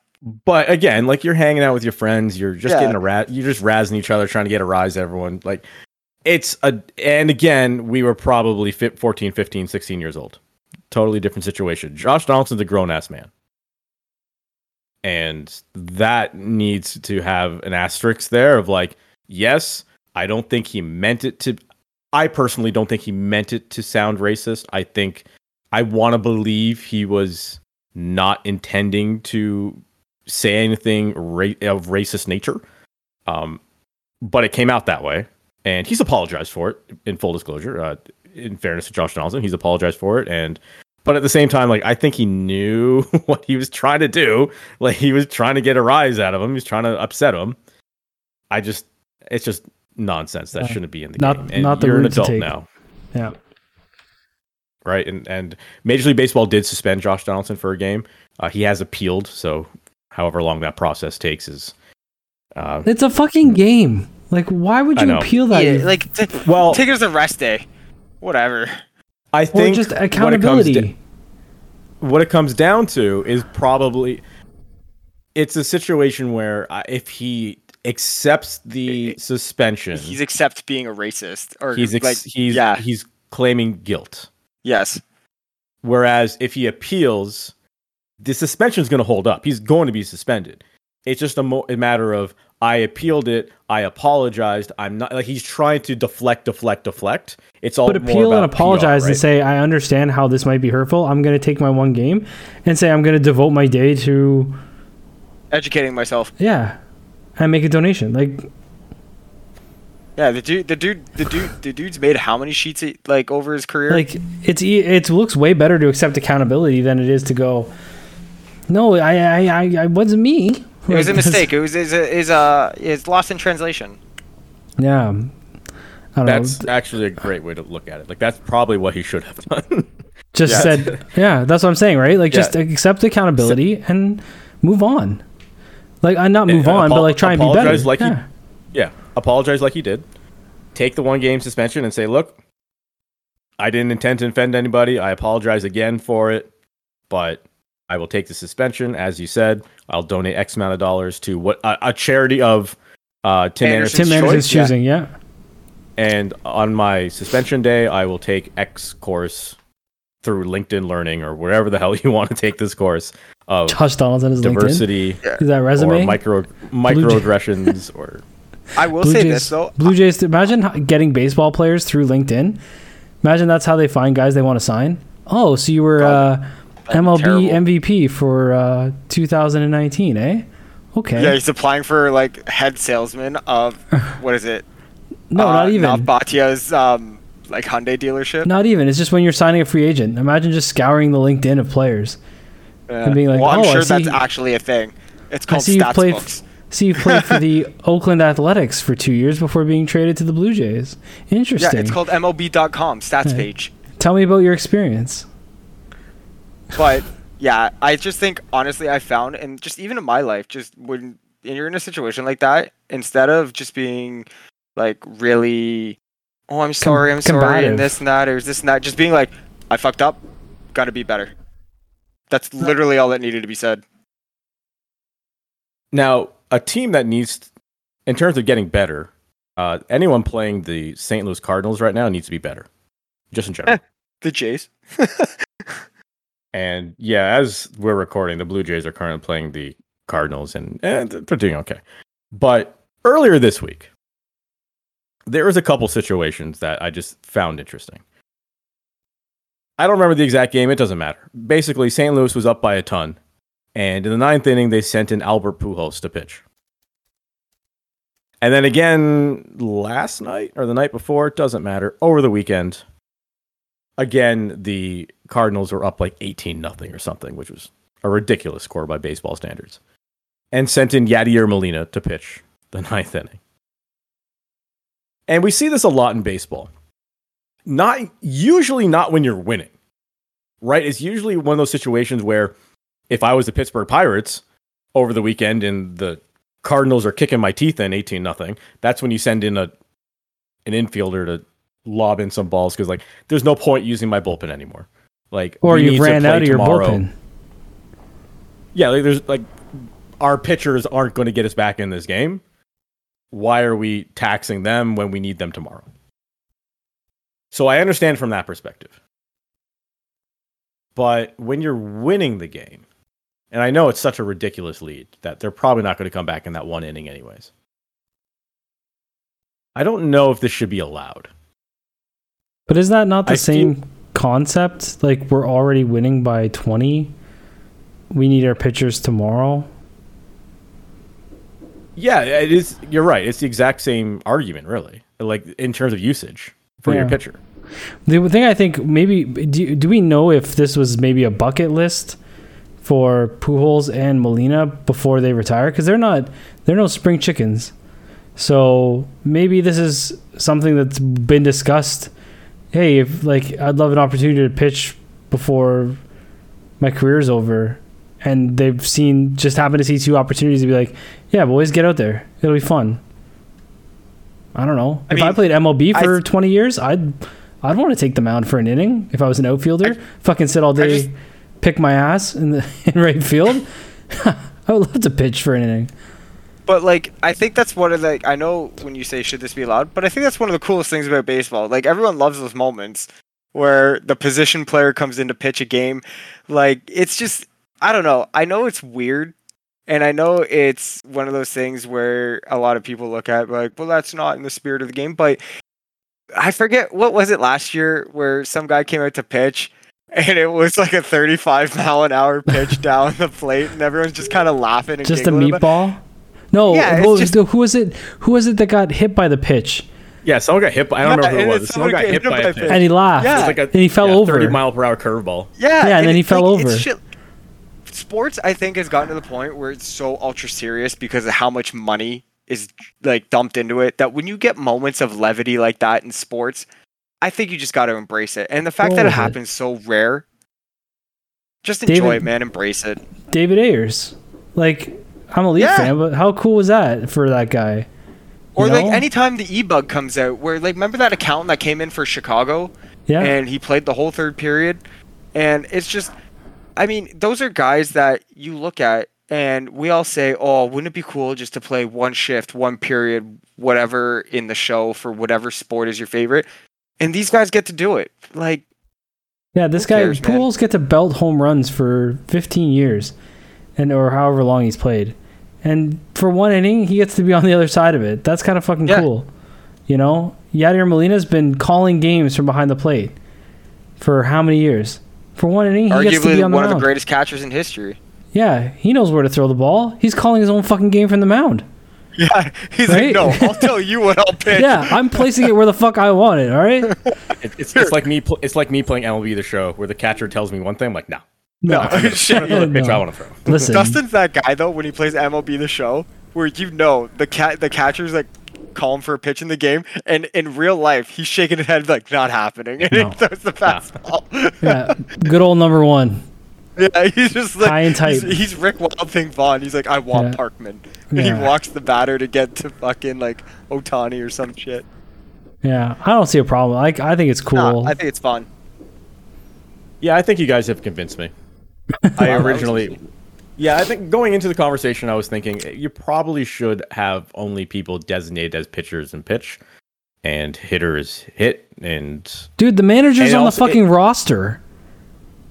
Yeah, I was gonna say that was my next point. Wouldn't it be awesome if, say, the Jays are so far ahead, it's the last game of the year, they're playing the Orioles, who They are dead put in last, Charlie the Jays are set for the place. Just throw Charlie Montoyo out there to throw the ninth inning. Fuck it. well, that would be fun to see. And yeah, see, we given- traded John Ferguson, or not John Ferguson. Who was that fuck from Boston? John Farrell. We traded we that tr- fuck to the Red Sox. And I was at his first game back, and I was five rows up from the dugout of the visitors, and it was one of the first sporting events slash dates that my now wife and me went to. We were just dating at the time. My I told her we're going into the game. I'm like, this fucking cuckold is was the Jays manager, Yeah. and he's now the Red Sox manager. And I was like, I'm gonna give it to him all night. She's like, go nuts. And then you found and out my he had voice cancer. was hoarse. I felt Oh, super man. guilty. I gave it to him. I was like, Farrell, you sir, dirty fuck, get the. F-. And there was kids around. I didn't care, and me and this other guy were just give. It was great. But yeah, Yeah, you were saying you're you're you've we've convinced you. Yeah, it also it relates to the shift in baseball. Where as I was at the game yesterday, I was just thinking, man, this shift really screws up how guys get hits. Like at some at some points when Votto was at the plate, there was literally no one on the left side of the field. Everyone, there's four guys in the outfield, and they're all like beyond the like to the right of center field. It was insane. well, and I know they are fixing or fixing. They are implementing rules next year to not allow the shift as dramatically as that. We'll see how that plays out, but Well, isn't it like only the second baseman will now be allowed to shift over? That if you're on a certain side of second base, you have to stay there positionally. So like if you're the third baseman or shortstop, you have to stay on the left side of second base, facing out to the field. If you're the second baseman, you can go left or right, but that's it. I'm not sure how they've defined it yet, and I don't know if they've even finalized that. I, I, they may have, but I'm sure it can still change from now until next September. But I, I think the easiest way to do it is just have two guys on either side of second base. Put them wherever you want, but only two guys on either side of second base. Yeah, so like you're the second baseman and the first baseman, or like the second baseman and whatever, or shortstop and the second or first baseman. I No, guess. dude, it's yeah, it's it can only be those two guys, or the second baseman and Yeah. shortstop could flip if you wanted, but well, then you know the second baseman would have to play up center, but then you're in the shift again. No, the- No, no. What I'm saying is like you can only have two guys on one side and two guys on the other side. I don't care who it is. Like you Yeah. put your first baseman at third base. I don't care what you do. But they can only be Like, two guys here right, and two guys. But why would you do it. that, Yeah. right? That's what I'm saying. No, you never would. Yeah. So unless unless you feel more comfortable with the range of the shortstop playing a specific hitter, and then you pull the shortstop over to be the guy with the first Yeah. baseman and pull the second Okay. guy short. Yeah, like there is certain. So the Blue Jays talked about doing this. I don't know if they have. I didn't notice it. I should probably look out for this. But they talked about instead of having Bo Bichette as their cutoff guy, they would use uh, Chapman. Like normally, a ball in the outfield, if you have a cutoff man go to get the ball, it would be your shortstop, just because that makes the most sense since he doesn't have to patrol the base. hmm But since Chapman has an absolute cannon of an arm, they said they wanted to use him in that spot. So I can see that Yeah, I can see that situation where you have a runner on second or a runner on third, and you're playing no doubles in the outfield. You might have Chapman play short in that situation. Yeah. I don't know. I, I think we're splitting hairs, but I, I, the the point is, um, I think you guys have convinced me that it's more fun this way. So let's just let's keep fun in baseball. sports sports is in general is about is supposed to be fun. So it's so hyper serious nowadays. Let's get some levity into it. The words of Gordon Bombay: more fun. Soft hands. Now, when it comes to fun and not letting fans have fun, I think Charlie Montoyo is like the top of that list. Oh, yeah. what I mean by that is No, he's not. but Alek Manoah. The other night, Alek Manoah was pitching a gem, and he went into like the eighth inning, and then Montoyo lifted him before he went into the ninth, and the guy still had all this stuff. He still had plenty of pitches in his pitch count, but just wouldn't let him come out for the ninth. I don't know if we'll ever see a situation where a Blue Jays pitcher goes to the ninth inning. I think it, the next situation that Manoah is in that he does.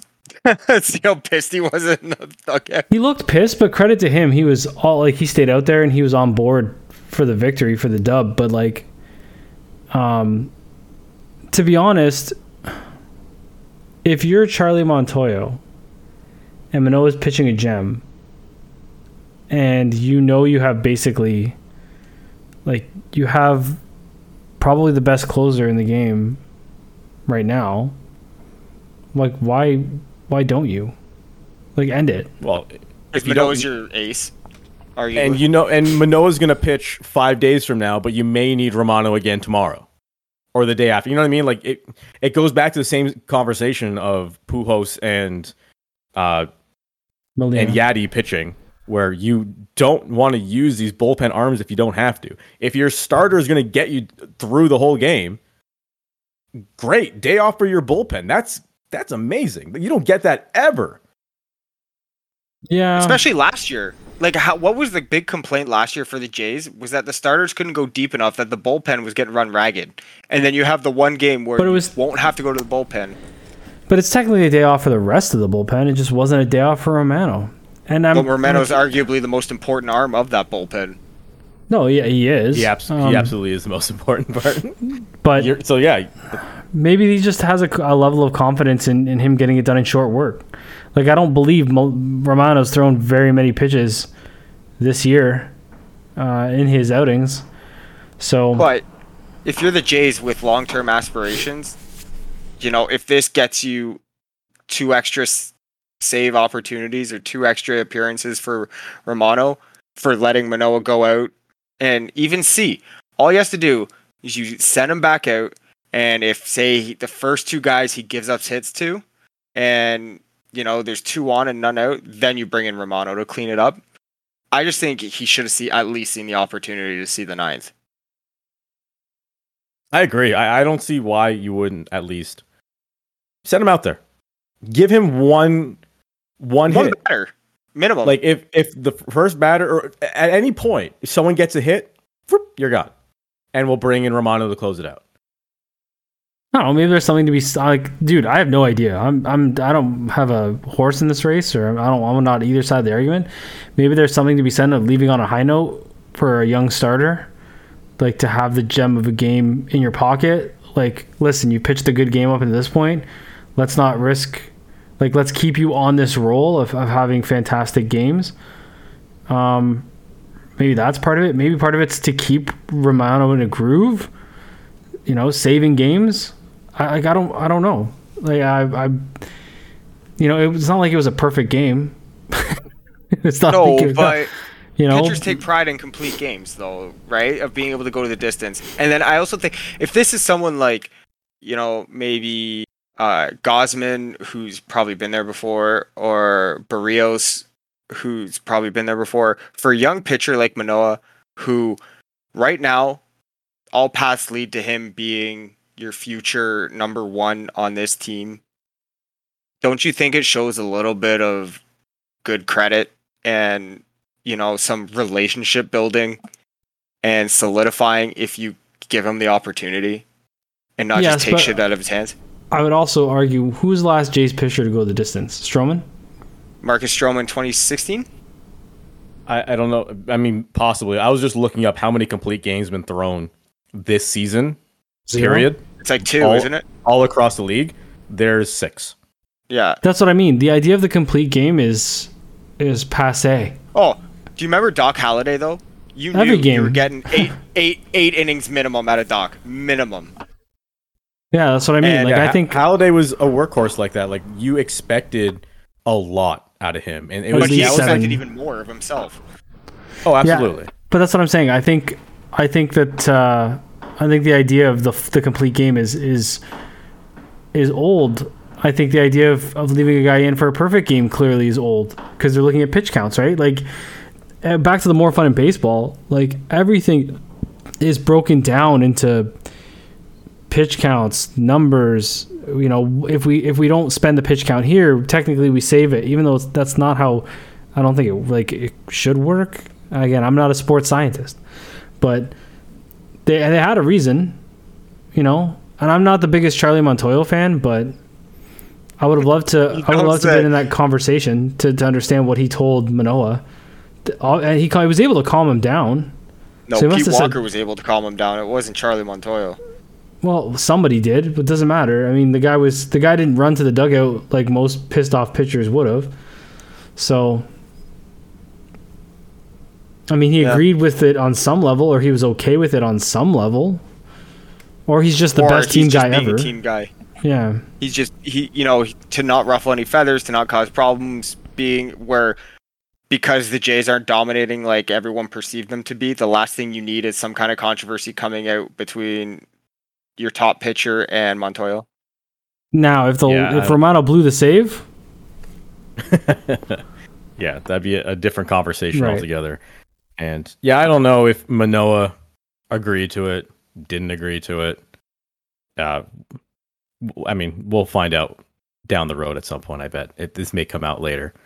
But one agreement that did happen th- earlier this week, um, the CFL reached an agreement Cool. with their CB, their CBA. Cool, right? Cool. Um, except, except, except. Here's here's a fun little caveat for you. This uh, happened a couple hours ago, actually. Actually, about an hour ago, according to TSN.ca. Tentative CFL uh, CFLPA CBA agreement voted down. fuck. so they came to an agreement. So, from my understanding, like perusing this article while you guys were talking, um, the representatives of the union and the representative of the owners came to an agreement, and they're like, "Okay, cool, yay, we're gonna play Canadian football this year." And then when they actually had to like ratify the agreement with the players actually, like all the players actually voting, it no, they voted it down. For So- for a league that struggles as hard as the CFL does, the last thing they need is the labor dispute, and I'll be honest, I think we spent enough time on the CFL. Next. Yeah, I I think a, honestly a lockout could kill this league. Oh, 100%. If they're going to get absorbed by the Dude, XFL, maybe. COVID like, We didn't- we need. this will. A lockout coming out of the COVID seasons where games were canceled entirely. Like every other professional league found a way to play. The season The season. CFL said, "Nah, we're good." the, the entire season was canceled. Yep. Yes. And now they're going to lose potentially another season. And right in time for the XFL, who are starting up in 2023, just announcing their television deal with ESPN. That's big. Like this is if the man, the, the Any guy, se- any guy worth his skin is going to go to the XFL, and then the CFL is going to have me trying out. Like, It's a quick way to make. Hey, listen, quick way to make thirty grand. So, eh?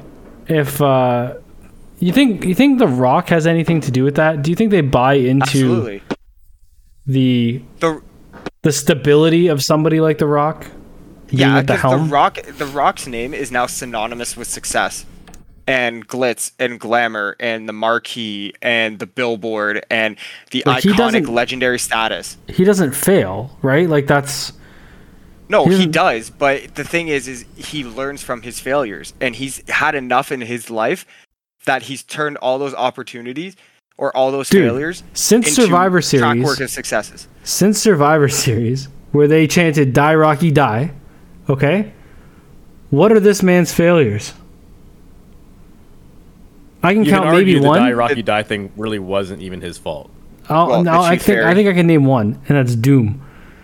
And then after that, I don't. I I He don't didn't write that movie. Nobody chose it. No, I, I, uh, I will say a lot of those early rock movies though are contractual obligations because they signed him to do X amount of movies to be part of the studio. So I think like all those Disney movies, like The Game Plan and The Tooth Fairy, those are But those were contractual good movies. that he had to fulfill. The Those Game were Plan good. was The Tooth Fairy was Garbo. No, it was still all right. No, Ryan Sheckler as a hockey player, get the fuck Dude, out of here. Oh, come on. You're just you're, You're just being you're just gatekeeping hockey. yeah, this guy's just gatekeeping hockey. Um, got to protect the net. Um, You gotta protect But- the game. yeah, but like, No, I- dude, the rundown. James, was I know good, what you're saying. Yeah, the guy, like, honestly, name his you look failures. at in, in terms of Hollywood, he is the number one actor in the world. his own tequila. Like, there isn't his tequila is was the number one selling spirit period last year. Uh, his energy drink Zoa was the number one selling energy drink period last year. They think uh, the man can be president. Project Probably Rock.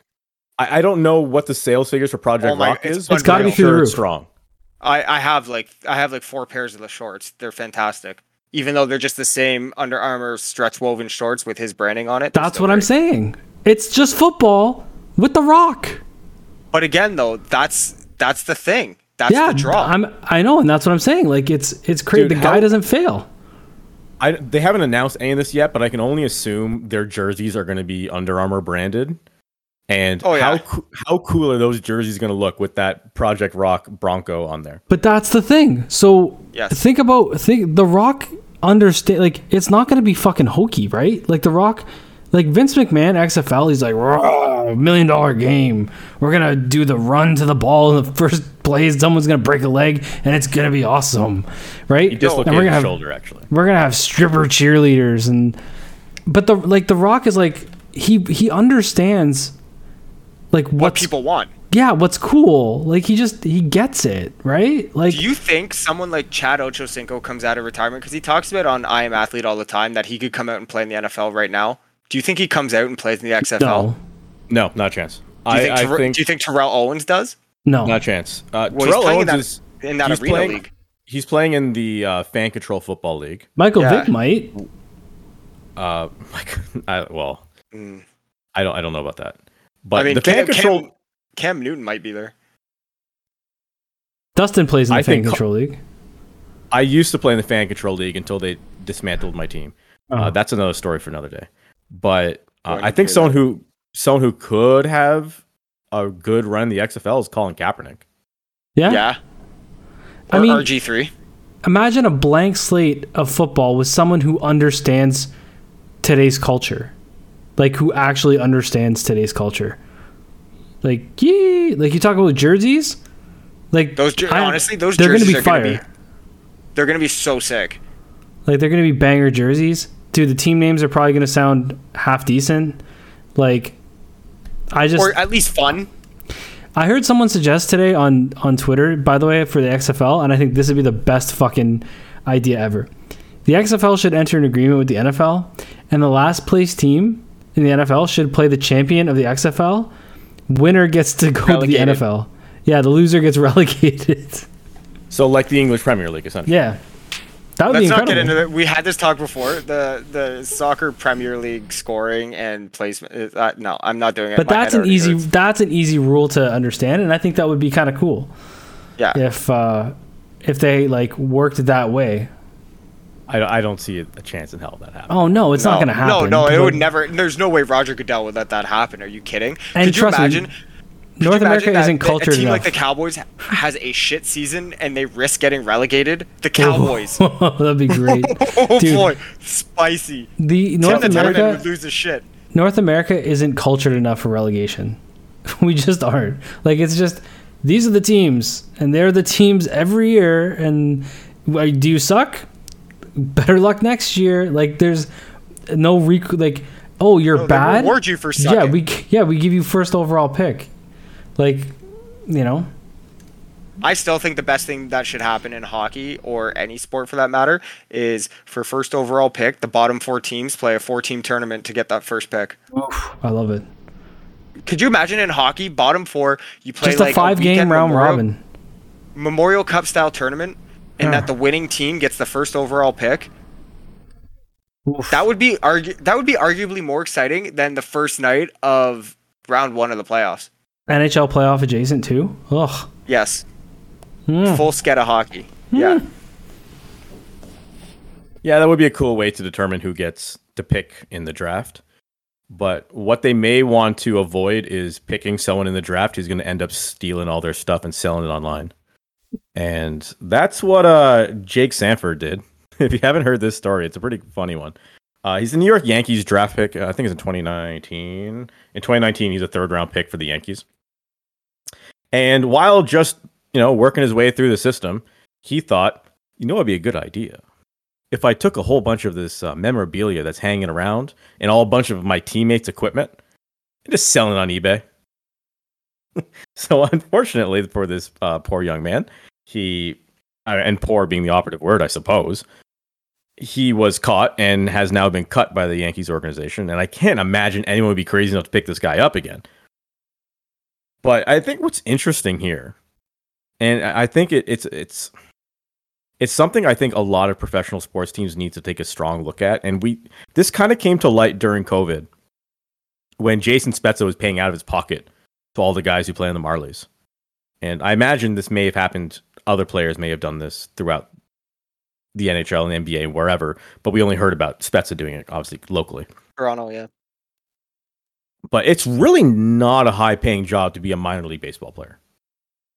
Like you are not a you know rich person like you would be if you're playing in the majors. So I understand it's a it's a one idiot type story. Like, what are you doing? How did you throw this all away? Because he would have got a signing bonus of like almost six hundred thousand dollars when he signed as a third round pick for the Yankees. But and that's another conversation I think we don't have time for, but six hundred thousand dollars for a professional athlete isn't really that much money if you consider what they have to do with their diet and hiring a dietitian and hiring uh, personal trainers and doing all these things on the side to stay in shape and to stay at the top of their game. But I think the the conversation here is how much does an athlete need and at the same time who's who's responsible for that should the yankees organization be looking at this saying we need to pay our guys better and not just the yankees obviously but all throughout sports that if we are bringing these guys into our organization shouldn't we at least allow them to live I think a lot of that is CBA restricted though for a lot of leagues. Like I know, um, and don't get me wrong, I'm sure that they find ways around it. Like, say if you're a young player coming up in the Jays or the Leafs or the Raptors, you're telling me that MLSE or Rogers doesn't have a couple condos somewhere to say, oh, we know this person, you can get a great deal on rent for this place, even though they're not allowed to give them a place to live like that. I don't think they do. Like I remember there was that story with I think it was Rowdy Tellez, and if it wasn't Rowdy Tellez, I apologize, Mr. Tellez. I know you do do listen to this show. Um, I apologize to you if uh, this wasn't you. But there was a Blue Jay who was like flipping back and forth between Buffalo and Toronto a couple years ago, and he had a condo close to the Rogers Center. I don't know if it was the one on Front Street or the one that's just uh, south of the building on Bremner Prime but it real was like it was like right there by the Rogers Center, and he had agreed X amount of dollars for rent, only if he had played for the Blue Jays. So like if he was demoted to Buffalo, he wouldn't have to pay the rent. But what ended up happening was the Jays, obviously with COVID, didn't play in Toronto at all. So they ended up. So I think he ended up making the major league team, but not obviously playing in Toronto because he was playing in Dunedin or he was playing in Buffalo. Buffalo. So he still didn't pay the rent. And they were like, no, you have to pay. Like the contract stipulates that you're going to pay the rent if you made the major league roster. But he's like, no, no, no. I'm not playing in Toronto, so I'm not paying the rent. And he didn't pay the rent. And I mean, I, guess, and not They too long him. after that, Rowdy Tellez got uh, traded. But again, I don't know if this was Rowdy Tellez. I think it was. But I think it was. the situation aside, basically what I'm saying is there's the players are responsible for paying their rent and all these things, even if they're not on the major league team. Right. And I I think the problem though is like I said, it's CBA restricted because I think somewhere in the NHL you have contract caps and terms of the amount of contracts you can have on your roster. So that's Marlies and Leafs inclusive. And then I think the Marlies is a percentage cap of your NHL team as well. So it's like if the if the salary cap in the NHL is 85 million, your cap in the Marlies is allowed to be X amount of dollars or whatever, or in the AHL. Um, I think that also avoids guys just or organizations throwing money at players, at young players to be like, come here and we'll pay you this amount of money in the AHL. You know what I mean? No, totally, and it's the same. uh, a similar conversation, I guess, with what's going on in college football with the name, image, likeness deals, and that's a whole ball of wax. I don't. We definitely don't have time to get into. I would love to do like next week or during that dead week of sports where around the baseball all star where there's literally nothing. I would love to talk about the absolute criminal nature of the NCAA and what they do to some of these players. But that's a conversation for another time. Yeah, for sure. We can definitely add it to the list of things we want to talk about. I, I think, as we always think that there's not a lot to talk about, but next thing you know, you look at the clock and we've been talking for over two hours. So, um, even on those like l- more of a, in the summer we call it the dead time, there's going to be a whole lot of NFL news in the Oh, summer. NFL and there's NHL free agency and so, someone someone's going to do something stupid and it's going to be in the news. Yeah. So I think there's always going to be something, especially on a weekly podcast. I think there's always going to be something for us to talk about. The last story that I want to get to, this is an interesting one. Now, the website that I was reading this off just crashed. So bear with me for a second. But basically, the situation is The Undertaker is doing autograph signings. Wait, I don't know if he ever did this normally. I, I think because he protected the character so much that he didn't often do a lot of public appearances in terms of like autograph signings and stuff and picture ops and stuff like that. But now that he's, re- uh, I guess, retired, not like anyone ever really retires from wrestling, but now that he's technically retired, he's doing a lot more of these personal appearances. And there's one, I don't know if this is coming up soon or happened recently, May, May 20th. So this happened over the weekend. These are the price list. This is the price list for the autographs for The Undertaker. Hold on to your butts for this one. If you want an autograph with The Undertaker, just an autograph, $229. Off. 200 Now, what it says though, It says $229 per autograph, brackets, any item except belts. If you want The Undertaker to sign a belt for you, it's $250. Twenty-five dollars extra for a belt. At that point, I just to be an asshole, be like, sign my dick. I think that's hilarious that if you were to sign your genitalia, it would only cost you $229. But if you were to give him the thing that holds up your pants, it would be $250.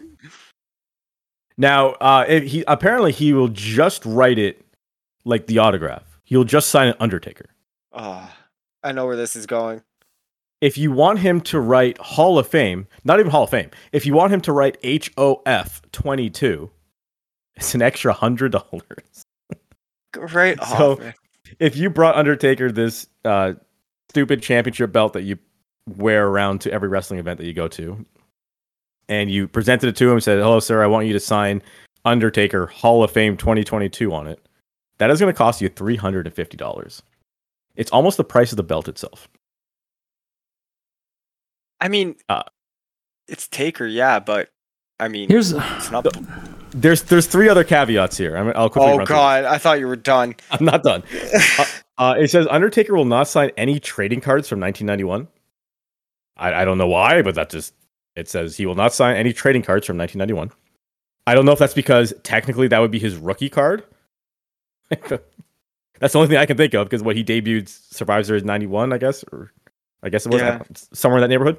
Fucking Um, gray gloves. Undertaker will not sign any event tickets. So like I don't know. the WrestleMania with him and who was it? Triple H or Him and Triple H, w- there's a number of them where he did Triple H. what, but yes, who was any- the? What, yeah, that's dumb. Okay, can, I know you have another one. It's probably gonna piss me off the most. Uh, no personalization or any other inscription offered. So I think I, I briefly touched upon that. So he won't be like, to Dustin, the Undertaker. He's literally just going to take whatever I give him and write Undertaker. $230, please.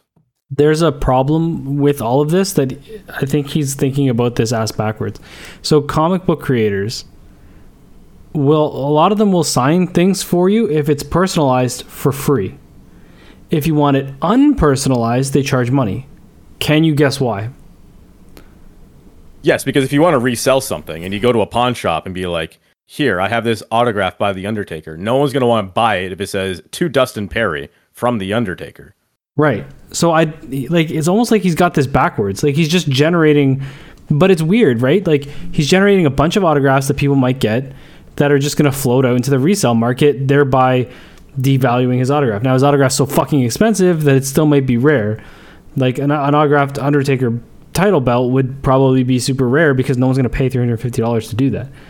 Maybe like that's only the your- right? So, but to not personalize it, like it seems like so ass backwards. Like maybe Can you he's imagine just like lazy. a ten-year-old kid? Maybe he's lazy. Okay, so here's my thought. And this is what I assume is happening here.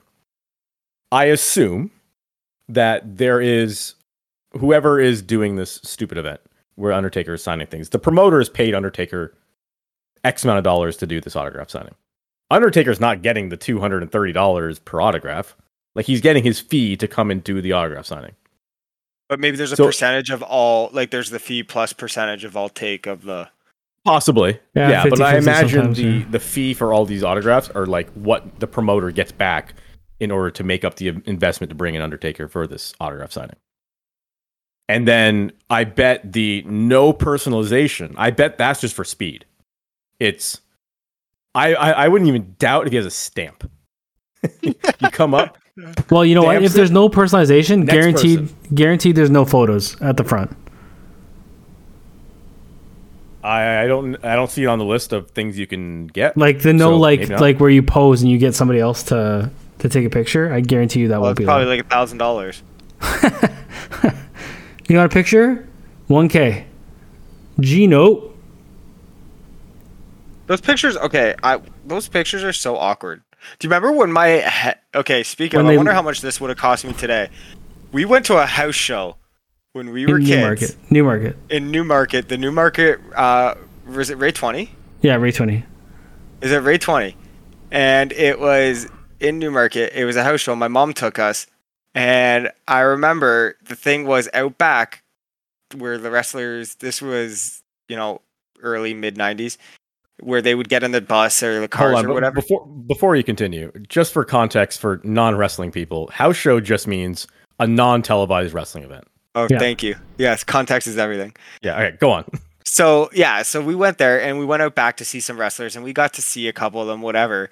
And I was a big Undertaker guy as a kid. You know, he scared the shit out of me, but I was like, oh, it's so cool. So fucking dude's pulling out in his limo and I just wanted his autograph so bad. I jumped in the car window and it was half hanging in the window with Paul Bearer and Undertaker as the car's driving Yeah, away. his face was in the Woodchury Undertaker. Arena. His face was like n- not a foot away from the Undertaker's face in this car window, and he's Like, hanging out hanging this on. window. Um. Wow. Uh, Yeah. First of all, I I- I can't believe he left the arena in a limo, not a hearse. oh, you're fine. This guy wants to But, um, wants to keep wants to keep kayfabe, but he's rolling Yeah, I know. around in a limousine. Um.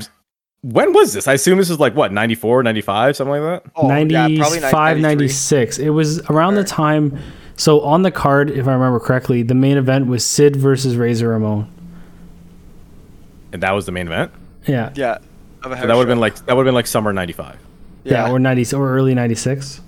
or I guess. But like Sid and and we're getting way too deep down this rabbit hole. But I remember Sid and Razor were feuding for the Intercontinental title after Razor won it from Shawn at SummerSlam '95. Man, you guys So- are nerds. Yeah, so that was it was around that time. It was I don't remember much else in the house show. I, I remember being like really upset that there was like no, obviously like no Bret Hart I or anything. Um, Right.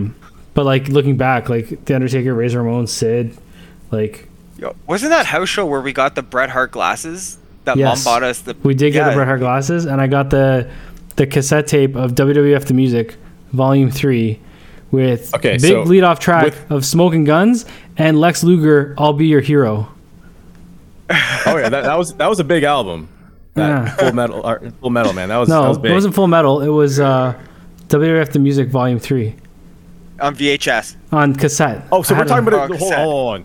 You got volume. ho- Wait, you're talking about the same house show. You got Yeah. the music volume three. yeah.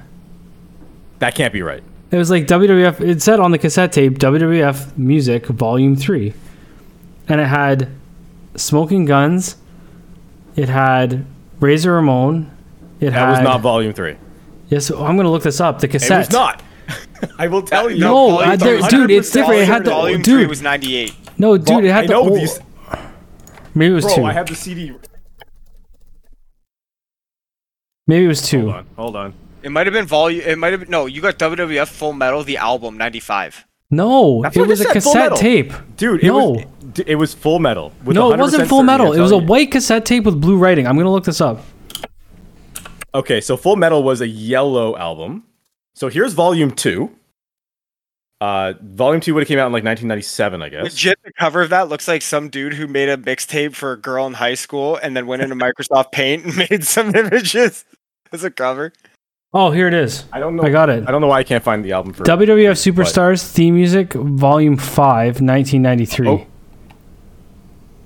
1993. Yeah, but they probably just had extra there. So it was Lex 95. Luger, I'll Be Your Hero, Doink the Clown, Men on a Mission, Razor Ramon, Smoking Gunns, and Mr. Perfect. That was the cassette.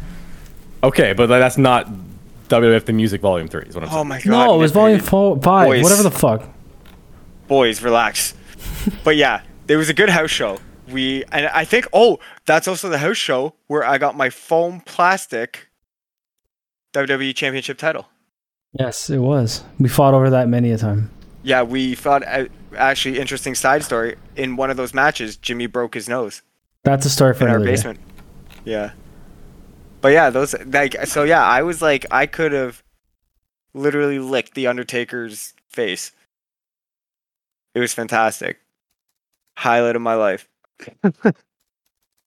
Well, now I'm trying to look up what was on this house show in uh, in Newmarket, Ontario, from the World Wrestling Federation.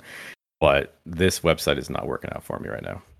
Oh, it's World Wrestling Entertainment. That would be why. In '95, was, it WWE at that point? No. No, it'd be WWF at that time. but like on this database I'm looking at, it would not show WWE. I just mi- honestly I miss King of the Ring. That's a fantastic like pay per view or like concept. And I remember when Mabel was King of the Ring. Oh Mabel. The only thing that's coming up is like 1986 at the Newmarket Recreation Complex.